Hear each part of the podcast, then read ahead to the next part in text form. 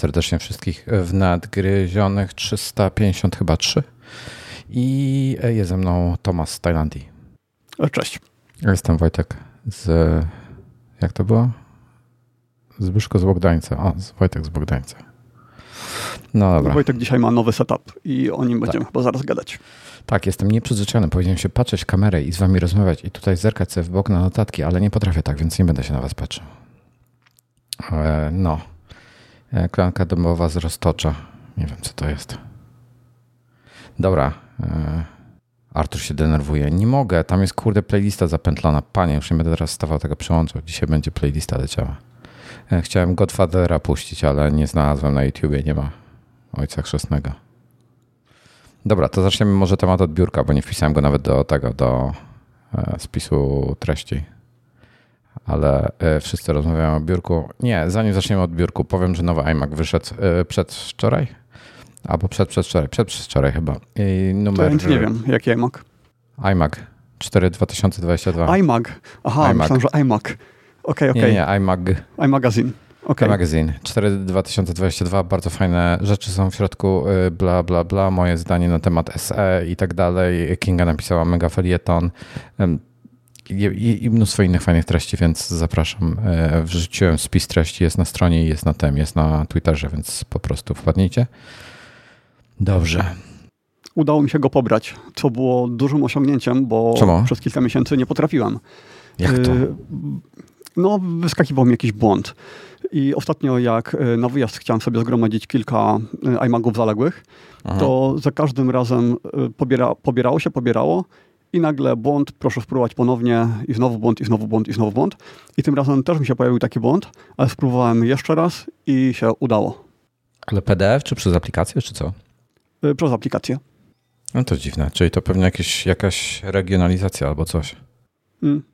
Logi nam wyszli, to zbadamy sprawę. Dobra, e, o czym, o czym chcemy, ale to dziwne bardzo. Pamiętam, Czek że w becie był jakiś problem i tak jakby u mnie coś podobnego się dzieje jak na tej becie iOS 15. Ale to, bo ty na becie jesteś? Nie, nie, już teraz jestem na finalnej, ale pamiętam, że na becie taki problem się zaczął kiedyś tam dawno. Aha. Yy, I później, yy, później chyba czytałem jeszcze iMaga jakieś numery, ale wiem, Kurde, że w pewnym momencie... trzeba było coś powiedzieć, to byśmy to zbadali wcześniej, nawet cisza, milczysz. No, teraz jak chciałem nadrobić wiele yy, naraz, to dopiero teraz się dostało dużym problemem. A tak to ja jestem na bieżąco z tym, co na Twitterze wszystko jest publikowane i na, na stronie internetowej iMaga. E, no. Biurko, Wojtek, biurko. Biurko, dobra. E, bo, bo ten. E, zamówiłem z tej samej firmy, co, co miałem wcześniej, ponieważ e, wygląda tak samo, w sensie wizualnie nie chciałem mieć różnych dwóch biurek. Ikeowskie te stojące mi się na maksa nie podobają, w ogóle, bo chciałem stojące biurko. Już od dawna się rozglądałem za tym. Nic fajnego nie było, co by mi pasowało stylistycznie. W końcu zamówiłem sobie tamto biurko, co za mną stoi, co opisywałem chyba gdzieś, w iMagu pewnie. I, I oni jakiś czas temu wprowadzili firma, też właśnie... Firma i model. Deerhorn. Model, biurko ruchome, regulowane, przepraszam. Biurko regulowane, model. No okej. Okay. A to no. nawet tamto, co wcześniej zamówiłeś, też było regulowane? Tam to jest biurko nieregulowane. Okej, okay, czyli, czyli nowe jest regulowane, dobra. Tak, jest ja widziałem na ich stronie, że oni, oni tam mają chyba więcej, tak.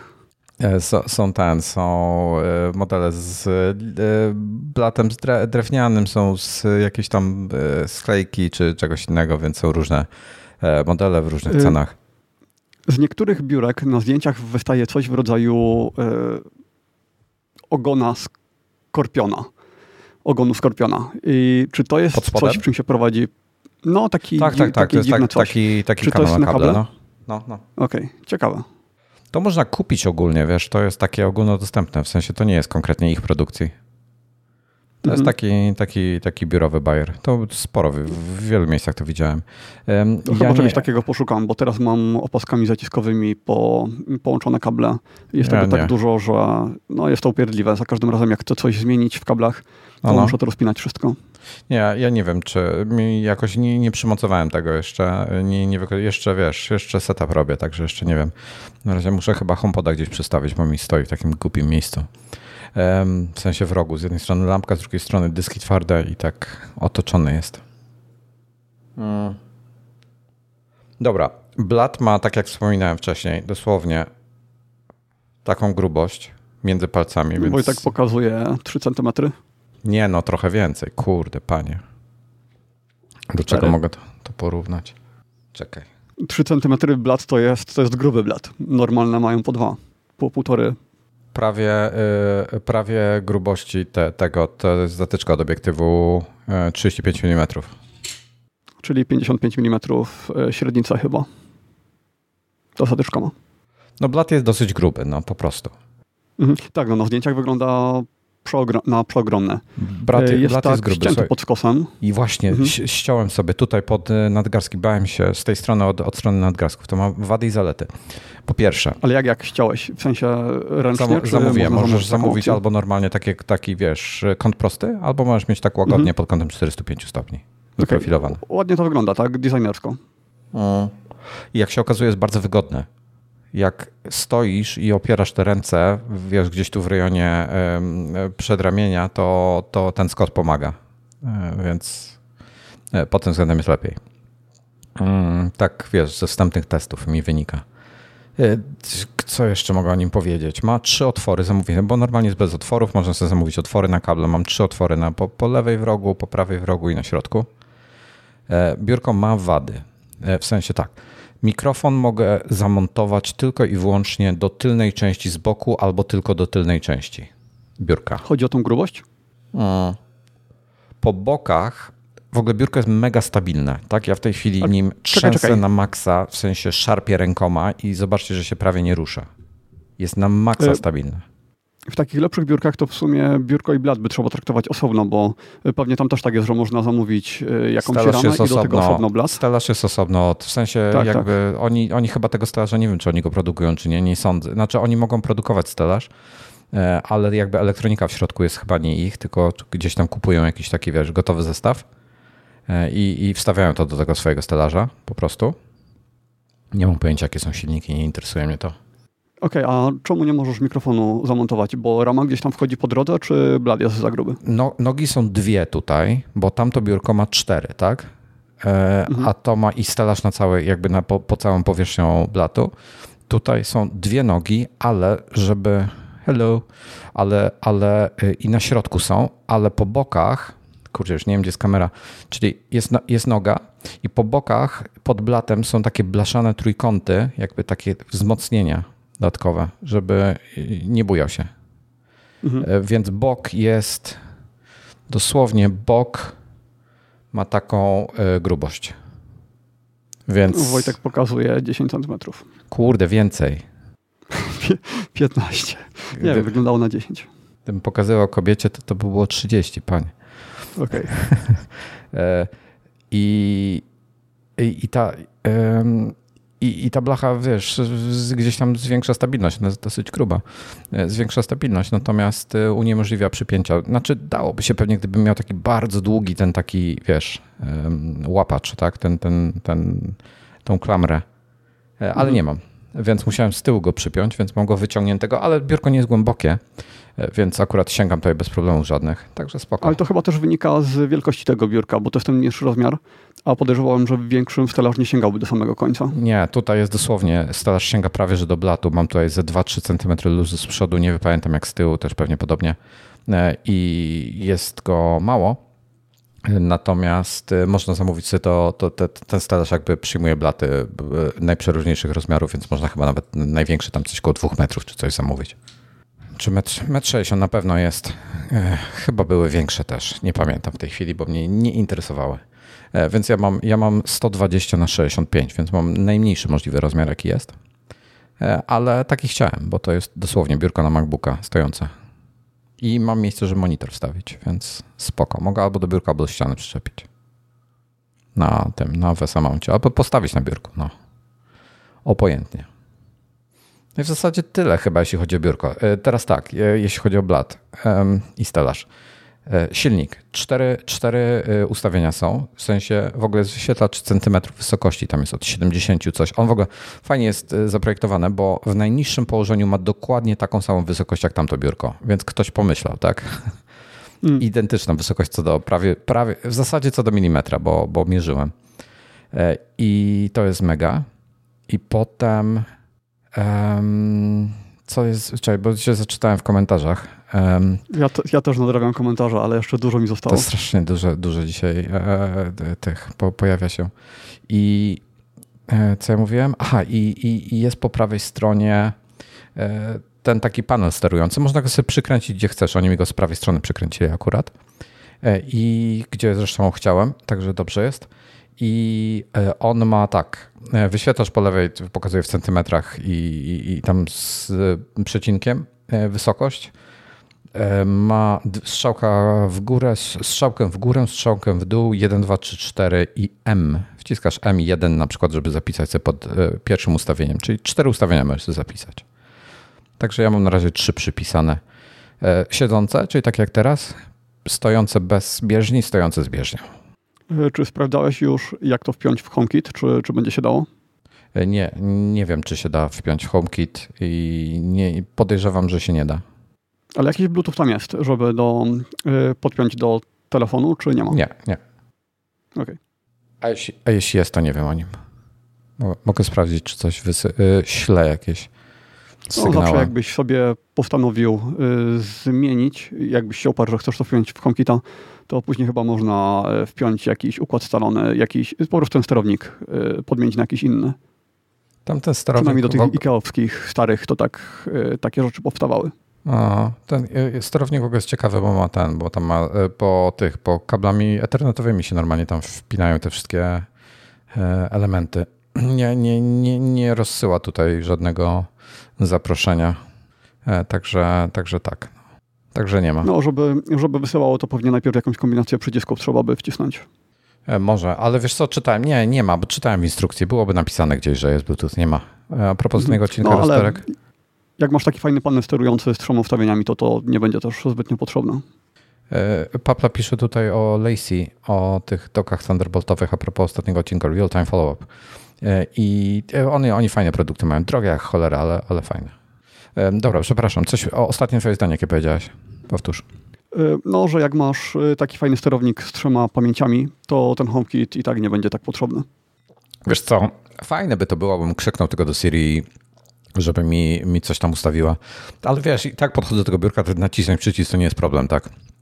Bo i tak mhm. muszę być fizycznie przy tym biurku, a one dosyć szybko no, Można też zrobić, można też zrobić odwrotnie, że montujesz sobie y, czujnik otwarcia drzwi i montujesz go na przykład przy ścianie gdzieś tam na biurku i na blacie montujesz jego drugą część. I wtedy w zależności jaką wysokość masz ustawioną, to HomeKit wychwyt, wychwytuje, że biurko jest na, takie, na takiej wysokości i w tym momencie odpala jakieś tam inne akcje z tym związane. Na przykład na stojąco powiedzmy masz inne światło, mhm. Y, no to za każdym razem je automatycznie zmieni, więc w ten no. sposób dałoby się to zrobić. Nie, to, to akurat e, HomeKit byłby fajny, ale jakoś na razie nie mam ciśnienia, na razie muszę sobie setup biurkowy zrobić.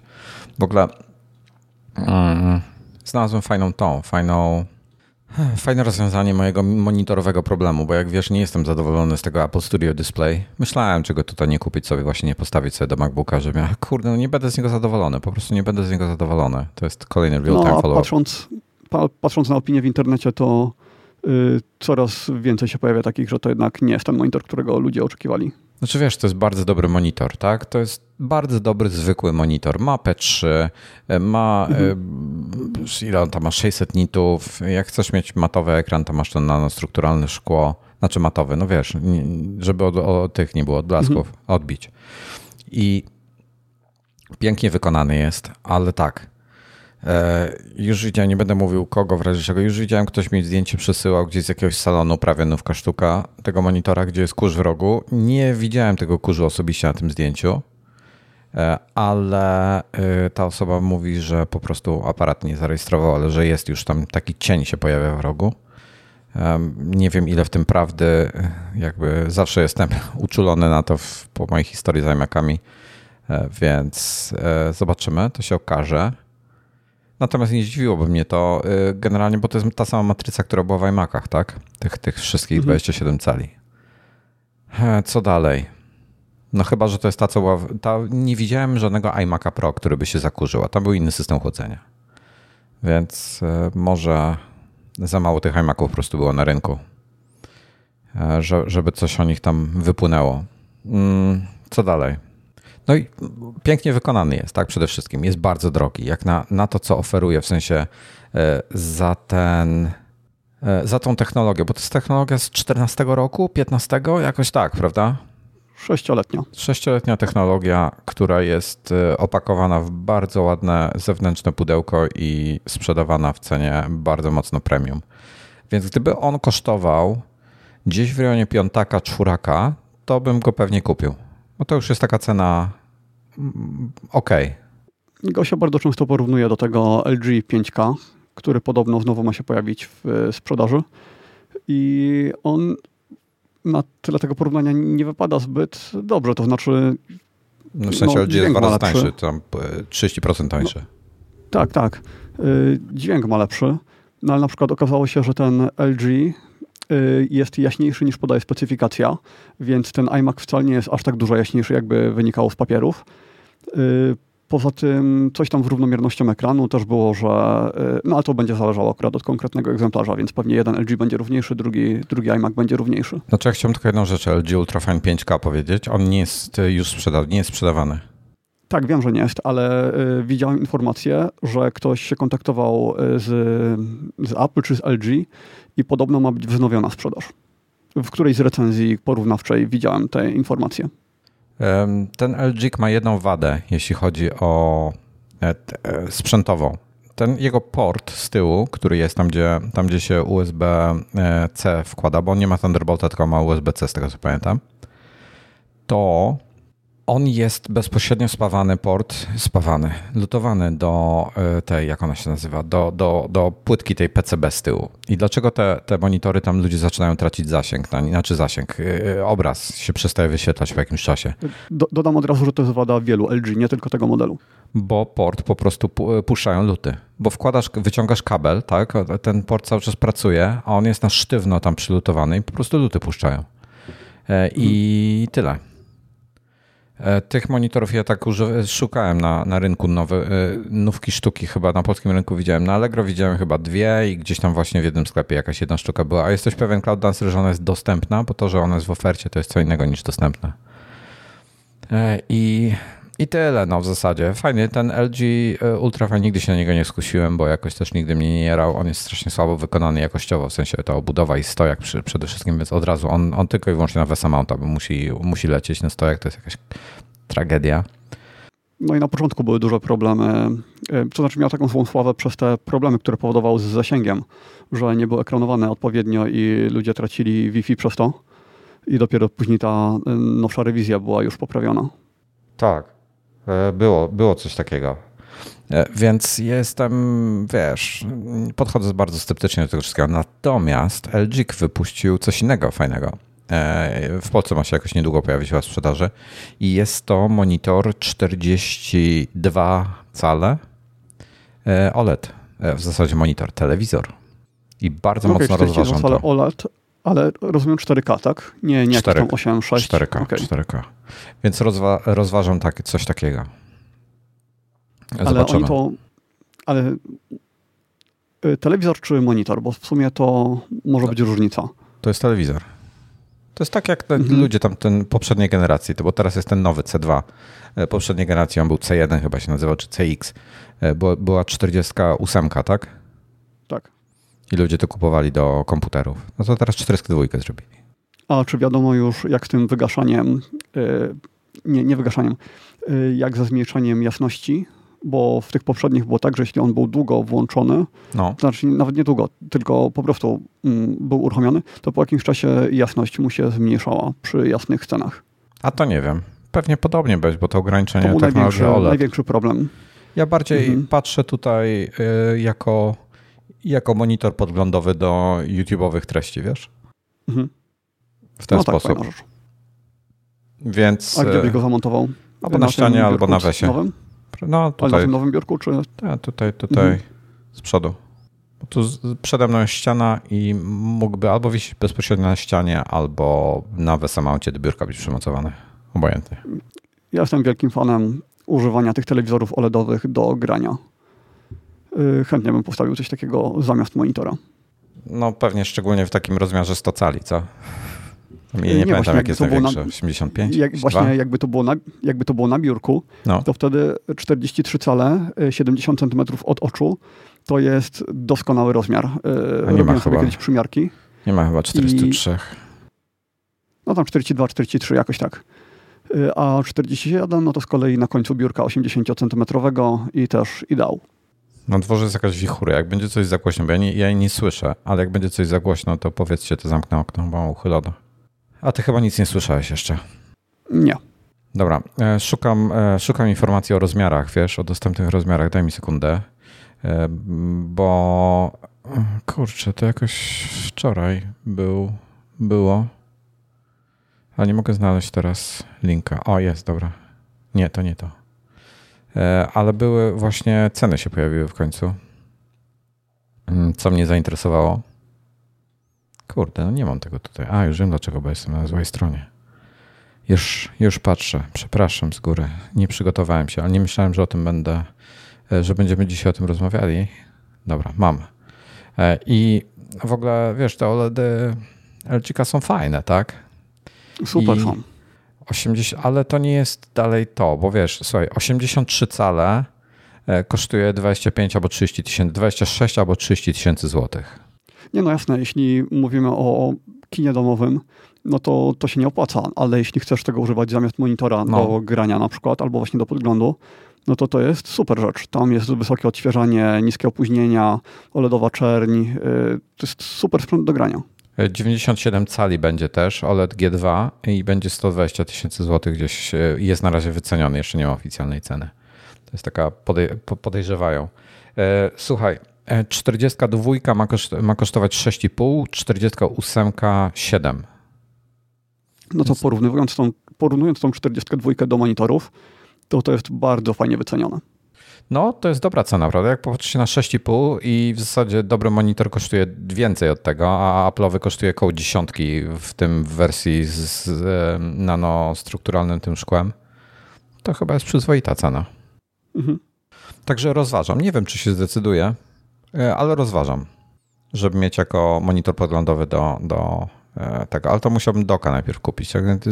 Dopóki nie będę miał doka, to na pewno nie będę kombinował. W notatkach mamy takiego Alienware'a QD OLED monitor za 1300 dolarów i to, to jest 34 cale, więc zdecydowanie mniejszy i chyba zaokrąglony. I jego pełna nazwa to jest Alienware AW3 4 3DDW, czy jakoś tak. AW3423DW. No, ja sobie muszę, ja mam daleko monitor. Dobra, Dzisiaj to już wam powiem, jaka jest specyfikacja, tak żeby było jasne. Muszę sobie powiększyć. Alienware tak. AW3423DW e, to jest Quantum Dot Enhanced OLED. 34 e, cale, e, zakrzywiony jest 1800R krzywą ma, rozdzielczość 3440 na 1400, czyli to jest 21 na 9. Po DisplayPorcie max 175 Hz po HDMI 100 Hz e, i NVIDIA G-Sync Ultimate jest, response time 0,1, to jest taki dla graczy teoretycznie, e, mhm. praktycznie, że tak, tak powiem. Tak, i za, zanim podano jego cenę, mhm. to były spekulacje, że on może być nawet ponad dwa razy droższy. I jak się okazało, że to jest 1300 dolarów, no. no to na tą specyfikację i na to, jaki on podobno jest, to jest bardzo, dobry, bardzo dobra cena. 99,3% DCI P3, zaznaczam DCI P3, a nie P3 tego Apple'owego. 149% sRGB, display HDR e, od VESY, ta specyfikacja jest VESA Display HDR True Black 400, czyli e, to nie jest ta lepsza. Jasność typowa to jest tylko 250 nitów. Cecha OLEDa, że po prostu są ciemne. Tak, tak, ale ma pikową. W piku ma 1000. No, tylko krótko, to jest takie pewnie na sekundę. No tak, tak, tak ale do HDR-u powinno być ok. Mm, I co jeszcze? W zasadzie tyle. To jest tyle, jeśli chodzi o specyfikację. To jest 1300 dolarów. No widziałem go, zastanawiałem się. Jeśli się nie mylę, to on jest w sprzedaży od dwóch dni. Go zapowiedzieli wcześniej, ale... Tak, już pojawił się? teraz się pojawił. No tam jest napisane, na tej stronie jest napisane, że 29 marca. Już ja patrzę... to umieściłem dawno, ja to umieściłem z 2-3 miesiące temu, jak zapowiedziano cenę. No. Natomiast y, no, podobno premiera dwa dni temu była. E, jak się, kurczę, na, jestem na Dell.pl i jak się tutaj wchodzi, czy tam Dell.com.pl Jak się tu w ogóle jak w... piszesz ten model, to pierwszy wynik to jest ich strona O, y, monitory na w domu. Dobra, już znalazłem. Czekaj, już, już znalazłem.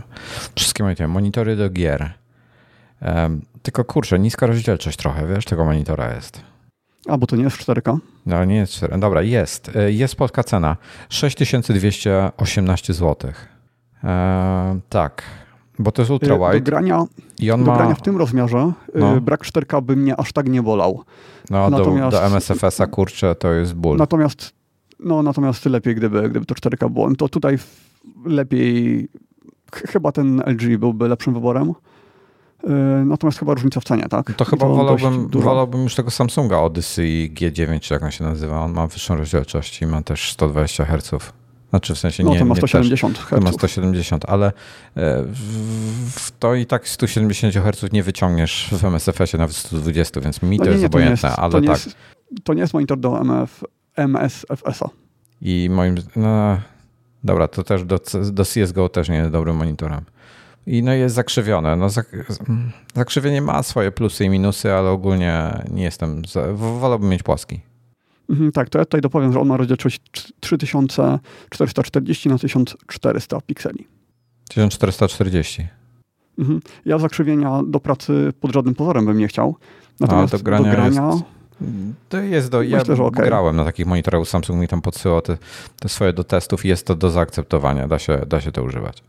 No a jeśli bym chciał grać w symulatory, no to tylko na zakrzywionym, no ale to wtedy trzeba i jeszcze jakieś boczne monitory dorzucić.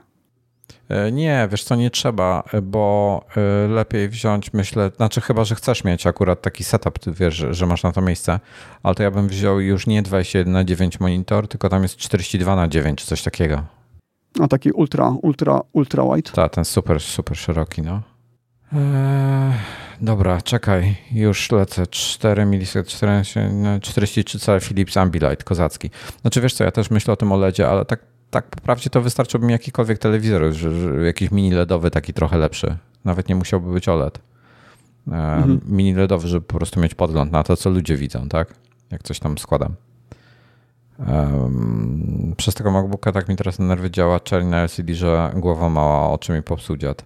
Kurde, no ten ekran po prostu w tym MacBooku Pro 14 cali to jest takie mistrzostwo świata, że, mm, że mikroLED w zasadzie dopiero będzie mnie zachęcał do zmiany.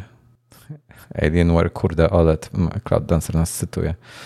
E, Poczytaj testy, wygląda jak e, z filmu Oblivion, czyli śmiesznie, ale chwalą go. No to jak go chwalą, to znaczy, że jest chyba, chyba ok. 6200 zł za monitor P3. No tylko widzisz, to jest ultra wide wersja 2560 na 1440, tak? Bo normalnie masz e, taką, a nie inną rozdzielczość, a tutaj, tutaj zaczyna się robić pod tym względem, no mało tych pikseli, no. Do MSFS-a chciałbym mieć więcej, bo różnica jest taka, że jak mam kamerę tą taką domyślną, jak lecę, i na dole mam ten mały wyświetlacz, ten PFD, tak zwany Primary Flight Display, to są na nim istotne rzeczy, na które musisz patrzeć. I normalnie, jak masz 4K, to jesteś w stanie go przeczytać. Widać wszystko, jest na tyle duża rozdzielczość, że widać, co tam jest, jaka jest liczba, jakie jest informacja i tak dalej. A jeżeli masz e, dwie- 2560 na 1440 lub taki jak ten Alienware, czyli po prostu to samo, tylko szerszy, to musisz zooma sobie zrobić, bo nie przeczytasz. Po prostu. To jest istotna różnica. A ja sobie pomyślałem teraz, że w sumie najlepsze testy, takie może, które ja najbardziej cenię, to jest y, HD, HD TV Test, taki kanał na YouTubie. No, no, ten I e, taki teraz- Japończyk, co tego prowadzi, tak? Tak, tak. I teraz sobie to uruchomiłem i 13 godzin temu opublikował film Before You Buy the Alienware QD OLED Monitor, czyli właśnie pewnie o tym modelu, o którym my rozmawiamy. Tak. Nagrał materiał 10-minutowy. No to trzeba będzie obejrzeć. E, Klaudan się pyta, czemu nie robię live'u z MSFS-a. Brak czasu. O, Wiesz czekaj, co? czekaj, czekaj. Stop, stop, stop, stop, stop. Jeszcze 5 dni temu nagrał materiał właśnie chyba o tym monitorze AW3423DW Tak, to jest on. QD OLED. The best PC gaming monitor. Period. Tylko Czyli rozdzielczości musi brak. być faktycznie taki dobry. No, tylko rozdzielczości brakuje. Kurczę, no Tak, gdyby... tak, ale bo ty patrzysz pod kątem tego MSFS-a cały czas. Tak, tak, Natomiast tak. do strzelanek i do wszystkiego innego, Bardzo fajny monitor. to tak, bo i tak prawie nikt nie ma sprzętu, który pozwala grać w 4K w wielu FPS-ach. To jest jakiś tam, ile, myśmy sprawdzali kiedyś, ile osób ma 3090, 3080, w sumie to będzie może 3% yy, graczy. Ja wątpię, żeby to reszta, było aż tyle. Myślę, że to jest mniej. No, mo możliwe, że tam w okolicach 2 albo 1%, 3, 3 max. No więc i tak wszyscy grają w 2560 albo nawet w Full HD. To wtedy taki monitor, to że on sobie nie musi skalować, to jest jeszcze zaleta, a nie wada. Mm, wiesz co, no, Bardzo ja jestem my... ciekaw tych testów. Jak, jak skończymy nagrywać, to chyba sobie zrobię cały maraton i zobaczę, no to, co tam inni to daj ponagrywali. potem. Mhm. no to będzie słuchanie... do następnego epizodu. Tacy, niestety słuchanie was w overcaście z prędkością 2,5 do 3 razy powoduje, że nie daje rady teraz. Miłego dnia Państwu, odsłucham was później. No tak to jest. Tak. jest jak potem słuchasz na żywo, to jest, to jest ciężko. Ale to ja tak mam, że tylko potem wiesz, głos, głos, też jest inny. Jak na przykład słucham potem gdzieś e, John, John Syracuse, szczególnie jak, jak słucham e, tego ATP, on ma taki dziwny głos, jak jest e, w wersji 1.0, że w ogóle co to za człowiek, tak? Ale, ale podziwiam, że ktoś mnie potrafi słuchać w 2,5, bo ja mimo, że słucham tak niektórych innych podcastów, zazwyczaj no. 2 to jest mój max do powiedzmy 2.2, to siebie na takiej prędkości nie potrafię słuchać, bo ja jednak gadam y, szybciej niż ty i szybciej niż większość osób. No dobra. Próbuję y, się tego pozbyć, ale ciężko mi idzie. Jakoś, nie, to jest kwestia chyba jakby przyzwyczajenia się, wiesz? Mm. Dobra, słuchaj, mamy dzisiaj dużo tematów do wypchnięcia. Jeszcze coś o tych monitorach czy biurku chcemy? Nie, nie, wiesz co, o tych monitorach to sobie zrobimy jakiś fajny follow-up za tydzień, jak już te testy wszystkie powychodzą i wtedy będzie coś więcej do pogadania. Dobra, um, ok. E, software. E, pojawiło się to krótko. Pojawiły się aktualizacje dla macOS, iPadOS i iOS wczoraj wieczorem. E, wersja 12.3.1, 15.4.1, 15.4.1 odpowiednio. I tam są jakieś bugfixy, głównie jakieś tego typu rzeczy. Ten w macOS jest chyba najistotniejszy, jeszcze nie robiłem update'u. Mm. To chyba tyle. Coś do dodania? Nie, nie. Lećmy, lećmy dalej. Czekam aż dojdziemy do Dysona. Do ich to jeszcze kawałek. Y, produktu, który nie wiem, czy jest Prima Aprilis, czy nie. A właśnie, Prima no. Aprilis. Absolutnie nie uznaję tego dnia. Jeśli masz jakikolwiek temat Prima Aprilisowy, to tutaj wnoszę o jego usunięcie. Nie, nie mam. Nic I nie przygotowałem. Ten, ten, ten dzień to, nie powinien to jest, to jest mój żart. Ja bawiło mnie, jak byłem młodszy, ale to tak wiesz, w ramach rodziny, że tak powiem. E, rozumiem e, żarty prima nie rozumiem wymyślania e, rzeczy, które nie istnieją. To takie, Bo będzie to takie... znowu dzisiaj wysyp, wysyp różnych zapowiedzi nowych sprzętów, które ja, nigdy nie powstaną. Tak, ja nawet dzisiaj nie czytam newsów, bo to nie ma sensu. No tylko najgorsze jest to, że y, takie rzeczy zaczynają publikować już nie pierwszego, tylko kilka dni wcześniej. Więc Serio? za kilka dni się dowiemy. Tak. Żarty primaplisowe, że, żeby były 1 kwietnia, tylko to się skończyło już dawno, dawno temu. Najgorsze na świecie są korpożarty na social media, jak pisze Cloud Dancer. Nie, na szczęście jeszcze je, je, nie doświadczyłem ich. Mm. Dobrze. E, to był, to był software. E, to już o monitorze już porę, bo to miałem osobno ten temat poruszyć, czyli tego, tego e, LGK, ale to już mamy ogarnięte. Teraz tak, Mac Studio, jeszcze follow-up do Mac Studio. Bo on ma, bo tam ludzie, bo on ma jakby dwa, dwa miejsca na, na, na, na, na tej, na płytce, gdzie można zamontować kości pamięci, czyli tak zwane SSD. SSD. Mhm. Tutaj to ja tam miałem dyskusję na Twitterze e, z kimś, nie pamiętam z kim już. E, generalnie rzecz biorąc, wszyscy na to mówimy SSD. Teoretycznie nie jest to SSD, bo SSD jakby to jest pamięć plus kontroler plus wszystkie te niezbędne układy do tego wszystkiego, tak? Tutaj w Macach kontroler jest na e, M1, więc jest to raw storage tak zwane, czyli po prostu czysta pamięć. Ale to nie do końca tak też, bo ona jakoś jest tam parowana i tak dalej, więc tam pewnie coś jeszcze musi do niej być, tak? E, nie, nie, pamiętam w tej chwili szczegółów technicznych. E, natomiast generalnie nie jest to takie SSD, jak kupujesz w sklepie sobie, żeby do PC włożyć. Jest to trochę e, inna konstrukcja. Niemniej jednak jest to SSD, bo no bo tak, bo do tego się to finalnie używa, tak? To, że kontroler jest tam przeniesiony z, e, z razem, znaczy do, do procesora, to jakby nie ma dla mnie znaczenia żadnego, bo finalnie. No, pamięci są te same. Tak, finalnie produkt służy do tego samego. I no i ta, tam jest problem w tym, że tam e, coś nie działa, że nie można wymienić, że nie można upgrade'ować i tak dalej. Ludzie tam narzekali, jedni, jedni się dziwili, już nie pamiętam w tej chwili szczegółów, bo to ta dyskusja była tak mniej więcej z tydzień temu na ten temat. I w dużym skrócie, e, można, e, znaczy będzie wymienna w serwisie, bo udało się, ktoś rzucił, bo jedna rzecz ważna. W Macach z M1, z T2 i tak dalej pamięć jest parowana do komputera. Czyli jakbyś wymienił SSD-ka, na przykład wyciągnął SSD, ktoś ci ukradnie MacBooka i wyjmie z niego SSD-ka, to nie użyje go nigdzie indziej, tak? To o to chodzi. E, I e, chodzi o bezpieczeństwo danych. I z jakiegoś powodu ludzie uważają to za wadę. Mm, a to jest akurat dobre, bo jeśli chodzi o bezpieczeństwo szczególnie. E, I teraz tak, pojawia się taka kwestia, że no niestety, no wadą tego jest to, że nie można wymienić teoretycznie, bo w praktyce można wymienić, tylko trzeba potem przeprowadzić pełny reinstall macOSa, żeby on sobie na nowo sparował tą pamięć i to jest się przez DFU robi, więc siłą rzeczy jest wszystko wyczyszczone.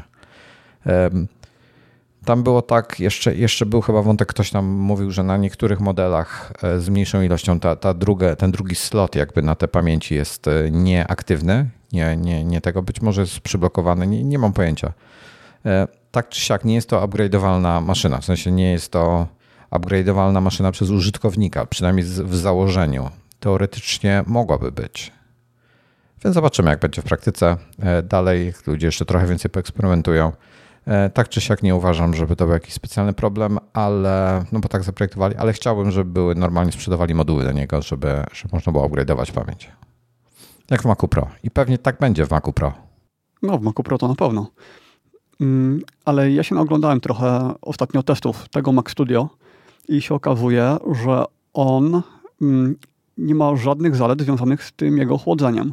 Przynajmniej póki co. To znaczy? Jest tak, że, no jest tak, że rendering i wszystko odpala throttling w tym samym momencie. To znaczy on sobie nie zwiększa wydajności chłodzenia, kiedy tego potrzebuje. Po prostu zjeżdża z procesorem do jakiejś tam wartości i w dodatku y, zmniejsz, zmniejsza to taktowanie trochę bardziej niż powinien i w niektórych zastosowaniach widziałem, że MacBook Pro wypadał minimalnie lepiej niż ten Mac Studio. Właśnie przez tą różnicę w taktowaniu. Tam było chyba, nie wiem, 150 MHz różnicy y, i nie wiem, trochę to wygląda jakby to był jakiś błąd, jakby ktoś y, to przegapił, mm, bo mógłby te wentylatory odpalić mocniej, bo one tak jakby cały czas chodzą na minimalnej mocy.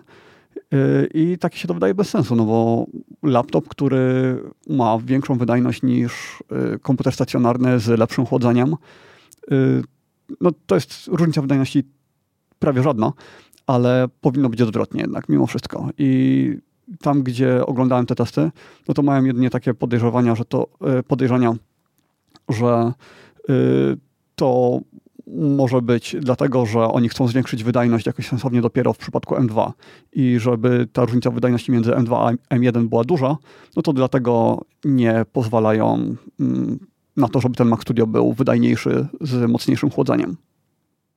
No bo on ma wentylator, który może się rozpędzić mocniej, e, tylko tego nie robi. I słyszałem też, to akurat y, Snazi chyba pisał na swoim Twitterze, że on podczas, y, kiedy jest w idlu, nie wiem jakby to powiedzieć, kiedy nic nie robi, to jest trochę głośniejszy niż inne maki z M1. Y, co też jest dziwne, bo z tak dużym wentylatorem jednak powinien być najcichszy. Powinien się kręcić powoli i być kompletnie niesłyszalny.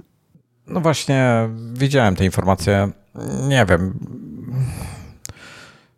nie, nie wiem co, bo nie znam szczegółów. Wiesz, nie, nie wiem, który z nich był ultra, a który był pro w tej chwili. Nie pamiętam już, trzeba by to prześledzić, jakie są różnice tutaj. Um, nie wiem, zobaczymy, no. Pewnie się okaże. O, jeszcze coś wychwyciłem w testach, że różnica między ultra a pro póki co jest dużo mniejsza niż być powinna. Natomiast w dużej części wynika to z tego, że y, po pierwsze cały czas mamy Final Cut w wersji nieprzystosowanej do tych nowych procesorów. Apple używało na prezentacji inny build, y, nowszy ale do tej pory go nie wypuściło. To znaczy chyba, że nie wiem, że w ostatnich dniach był jakiś update, ale jeszcze tydzień temu na pewno go nie było. Wiesz co, w Final Więc... musisz mieć naprawdę gruby timeline zrobiony y, z efektami i tak dalej, żeby, tak, tak, wiem, wiem. żeby rzeczywiście obciążyć taki proces. I to naprawdę przy tylu rdzeniach GPU i CPU to musisz mieć bardzo gruby timeline, żeby go, go w pełni mhm. wykorzystać. I to taki, tak, tak, mówię tutaj już o filmach. No nie, tak, nie, podobno nie ten nowy build to. ma poprawki e, optymalizacyjne i, i działa szybciej. No, no. No i widziałem też porównanie do PC-a takiego mocnego z 3090. No i w prawie wszystkim jest zdecydowanie lepszy ten Mac Studio. Y, jedyne co, no to grafika 3D. Przy czym te porównania z grafiką 3D były nieuczciwe, bo sprawdzali to na, blenda, na Blenderze, który działa przez Rosetę. Więc w momencie, kiedy on zacznie działać normalnie, natywnie, no to wtedy różnica się no, zmniejszy, ale póki co była gigantyczna. Tam mm, bodajże czterokrotnie krotnie szybciej renderuje 3090, ale podejrzewam, że gigantyczną różnicę właśnie robi ta Rosetta. Znaczy Rosetta przy takich rzeczach robi przynajmniej dwukrotną różnicę, bo gdzieś ktoś to mhm. przy okazji e, MacBooków, e, tych jakie, jaka M1 się pojawiła, jak testowali e, wydajność Rosetta kontra natywną aplikację, to Rosetta wtedy gdzieś tam około dwukrotnie spowalniała takie bardziej ambitne aplikacje. Więc spodziewam się, że tutaj będzie podobne przełożenie przy Blenderze. E, natomiast czemu nie, nie, e, czemu nie robią. Hmm, jest jakiś jeszcze e, coś. Jaki, bo co mamy? Na Macu Cinema 4D jest chyba najpopularniejsze? Chyba tak. Co jeszcze? Co, coś jest kompatybilnego no. na, na tym, na PC? -cie? Mm, mm. Na PC? -cie? No. Ja się nie znam na 3D, to, to znaczy, na tych aplikacjach. 4 Okay, czy, czy można by tak. zrobić inaczej? Czy można by zrobić identyczną scenę, zaimportować na obu dwu, e, e, komputerach w różnych aplikacjach i po prostu puścić render? Ym, w jakimś otwartym bardziej formacie? Nie, nie. To się robi konkretnie w danym y, programie. No i są właściwie chyba tylko cztery programy, których się, które są takim industry standard, właściwie trzy. Y, Cinema, 3ds Max i Maya. No i później jest Blender, który Blender, powiedzmy no. nie jest industry standard, ale jest popularny. Mhm. No widzisz, to są takie testy. Wiesz, z drugiej strony, z drugiej strony, czy, czy byłbyś w stanie y, ty albo ktoś, kto wie, co robi, przygotować taką samą scenę, identyczną, nie wiem, czy przez konwersję, czy osobno przygotowując, żeby była e, przygotowana i dla Cinema 4D, na przykład dla Mai, albo dla, dla 3ds albo czegoś? Tak, bo wiesz co, to jest tak, że modele możesz importować z jednej aplikacji do drugiej. Czyli robisz model samochodu albo czegokolwiek, zapisujesz go jako na przykład FBX albo OBJ i y, importujesz do innego programu, więc to się da zrobić. Natomiast później y, masz y, ruch kamery, animację tego wszystkiego, masz różne materiały, które na przykład silnik renderujący przystosowany, stworzony przez AMD do ich Radeonów, wymaga innych materiałów niż y, Cycles od Blendera i tak dalej, i tak dalej. Ale Dobra, to ja, jeśli... ci powiem, to ja ci powiem, już rozumiem, do czego zmierzasz. Ja bym, ja bym przygotował mhm. tą samą scenę, najbliż, naj, najbardziej zbliżoną jak się da, na natywnie dla PC-ta, natywnie dla ale Maca. To nie, tak, ale to też nie będzie uczciwe porównanie. Y, dlatego, że różne programy mają różne silniki renderujące. I na przykład Arnold używany przez e, Maję. W ogóle Arnolda możesz używać w różnych programach, bo to wszystko jest jako plugin. Natomiast w Maji standardowo, w 3ds i tak dalej. I to jest y, silnik tak zwany y, chyba unbias, czyli on nie robi żadnych skrótów. Y, jeśli promień światła idzie gdzieś, to on analizuje ten promień od początku do końca jego trasy, nie robiąc żadnych uproszczeń, ale dzięki temu efekt finalny jest rewelacyjny, bardzo bliski rzeczywistości. Y, natomiast czas renderu jest zdecydowanie dłuższy niż na przykład jaki jest w Cinema 4D, y, y, w Cinemie, jaki jest silnik renderujący Redshift. Redshift znowu robi bardzo duże skróty, ale dzięki temu jest dużo, dużo szybszy. No więc przez te różnice w silnikach będzie gigantyczna różnica Dobra, w ale, prędkości. Ale y, zakładając, że ktoś próbuje coś zrobić w jednym narzędziu i w drugim, jeżeli maksymalnie zbliżysz je do siebie, no to wtedy jesteś w stanie jakby zobaczyć, co jesteś w stanie wycisnąć z nich, jakby wiesz, realnie, tak? Bo syntetyczne benchmarki są fajne, ale one nie mają zwierciedlenia do życia y, prawdziwego, do RL-u. Mhm. Bo o, tutaj y, co mi z tego wiesz, że Blender mi pokażą w rozecie, jak nikt realnie nie będzie Blendera na rozecie używał, tylko będzie Cinema 4D używał, tak? Tak, tak, ale zerknij na ostatni komentarz na czacie. Yy, Papla napisał, że Blender nowy 3.1 jest już na M1. Proszę. Więc teraz czekamy pewnie na wysyp nowych testów i zobaczymy, jaka jest realnie wydajność. No to może być, to może być interesujące. Tak, tylko że ten silnik z Blendera, ten Cycles, właściwie teraz jest chyba w becie jego nowa wersja, która jest mocno ulepszona ale ten poprzedni, on był taki, że z efektami cząst, cząsteczko, cząsteczkowymi, jakieś tam wolumetryczne efekty, no to on sobie z nimi radził słabo, dużo, dużo gorzej, więc te sceny nie wyglądały tak fajnie jak na tych silnikach typu Arnold, więc no ale będzie można sprawdzić Blendera na M1 i na PC i będzie faktycznie bardzo dobre porównanie. Czy w NVIDIA coś się zmieniło względem e, generowanych klatek? Jak, jak robisz na przykład render, to mhm. AMD, te Workstation Class e, karty od AMD swojego czasu e, robiły w ten sposób, że każda klatka była jakby weryfikowana, tak? Czyli na przykład jak, jak, jak robiłeś montaż wideo, no to masz tam załóżmy 30 klatek na sekundę, to każda klatka mhm. jest sprawdzana, czy, czy jest poprawna przed jakby zatwierdzeniem, wy, wypuszczeniem jej. E, dzięki temu nie ma jakichś artefaktów, e, jakichś problemów. I nie wiem, czy pamiętasz, kiedyś były, była NVIDIA kiedyś były montowane w MacBookach Pro. No, miałem takiego. I E, nie wiem, czy pamiętasz, na Nvidiach, jak wypuszczałeś materiał z Final Cut'a, często były takie zielone artefakty się pojawiały. Kojarzysz no ten to moment? Ja jeszcze nie używałem Final Cut'a. No to takie zielone artefakty się pojawiały, dlatego że Nvidia nie weryfikowała klatek. Dla, dzięki temu była szybsza.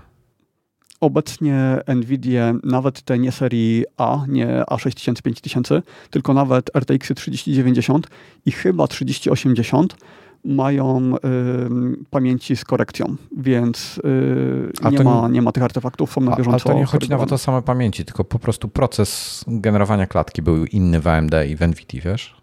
AMD był mhm. dłuższy, bo było, była sprawdzana sama klatka, bo jakbyś jakoś tam jeszcze render y, potwierdzana. Nie, nie, wiem, nie wiem na czym polegało to, ta weryfikacja. Eee. No. Ale czy to nie była właśnie taka weryfikacja, która wynikała z tego, nie, to nie że chodziło pamięci o pamięć. nie były ECC, tylko i z tego powodu nie, nie, mogły nie, powstać jakieś błędy, które na ECC by nie powstały? Nie, nie chodziło o pamięci właśnie, chodziło o y, sam proces. Y, dlatego na przykład, dlatego ja mówię, ja się na tym nie znam, jeśli chodzi o to, dlatego NVIDIA zawsze podaje y, testy w half point precision, czyli połowicznej precyzji, a AMD w pełnej. Mhm, Okej, okay, to na tym się też nie znam. Nawet mhm. nie wiem, czy powiedziałem poprawnie ECC czy EEC. E Zawsze ECC. się to myli. Okej, okay, czyli dobrze. No, dobra. E, Okej, okay. Mac Studio, kończymy. E, do 3D mhm. e, jak na razie Nvidia e, lepsza. No a jak tak chcesz tak robić prawdziwe 3D, to i tak musisz wydać tysiące dolarów na porządną kartę graficzną serii Workstation. Już nie. No ale powinieneś. Nie, nie, już w tej chwili nie. Y, różnica między A6000 a 3090 hmm. jest y, taka, że bardziej się opłaca w tej chwili kupić dwa 3090 i będzie to szybsze, y, bo już nie ma tej różnicy, która była kiedy, znaczy inaczej. Kiedyś była różnica w VRAMie, więc musiałeś kupić ze względu na VRAM te karty Workstation. Mhm. I jeśli pracujesz w SolidWorksie, to wtedy jest różnica w sterownikach. I wtedy te karty profesjonalne y, mają różnicę ze względu na te sterowniki. W innych aplikacjach, właśnie takich, y, których ja używam, 3ds Max, Maya i to wszystko, y, Blender, no to tam tej różnicy nie ma. Więc tam zdecydowanie lepiej jest mieć dwa razy 3090. Dobra, słuchaj, ja chciałem, chciałem e, zmienić temat na Microsofta i Apple'a i e, Unię Europejską między innymi. To jest bardzo stary wątek w ogóle. Z przed miesiąca, ponad półtora miesiąca temu e, Microsoft generalnie e, wyłożył te swoje 11 tam zasad App Store'ów, że chce, żeby były bardziej otwarte tak. i tak dalej. Rozmawialiśmy na ten temat, więc tak jako follow-up mhm. mamy. E, I potem się wyjaśniło trochę, chwilę później mieliśmy to w spisie treści, nie, nie poruszyliśmy tematu, e, że e, to jest wszystko fajnie i ładnie, Natomiast oni jakby to chodzi o wszystko poza konsolami, czyli poza Xbox Store, czy jak on tam się nazywa, ten u nich ten, czyli tam gdzie są gry. Także to jest takie, wiesz, to jest proste dla Microsofta to powiedzieć, bo oni nic nie zarabiają na tych pozostałych sklepach, jakieś, wiesz, grosze, a mhm. na Xboxie jednak sporo, więc y, oczywiście, że, że nie chcą, żeby te, te zasady, które sami promują, dotyczyły Xboxa, bo to będzie dla nich stratne.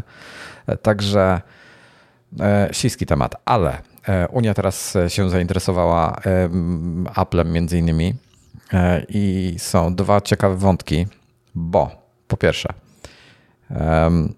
gdzie to było? Gdzie tutaj podlinkowałem? Generalnie są, e, to, to, jeszcze nie jest, e, to jeszcze nie jest, nie weszło w prawo i tak dalej. Znaczy pracują nad tym, tak? Nad, nad tym unijnym prawem, jeśli o to chodzi. Pierwsza rzecz. Apple sobie trochę na to zasłużyło, ale do tego zaraz przejdę.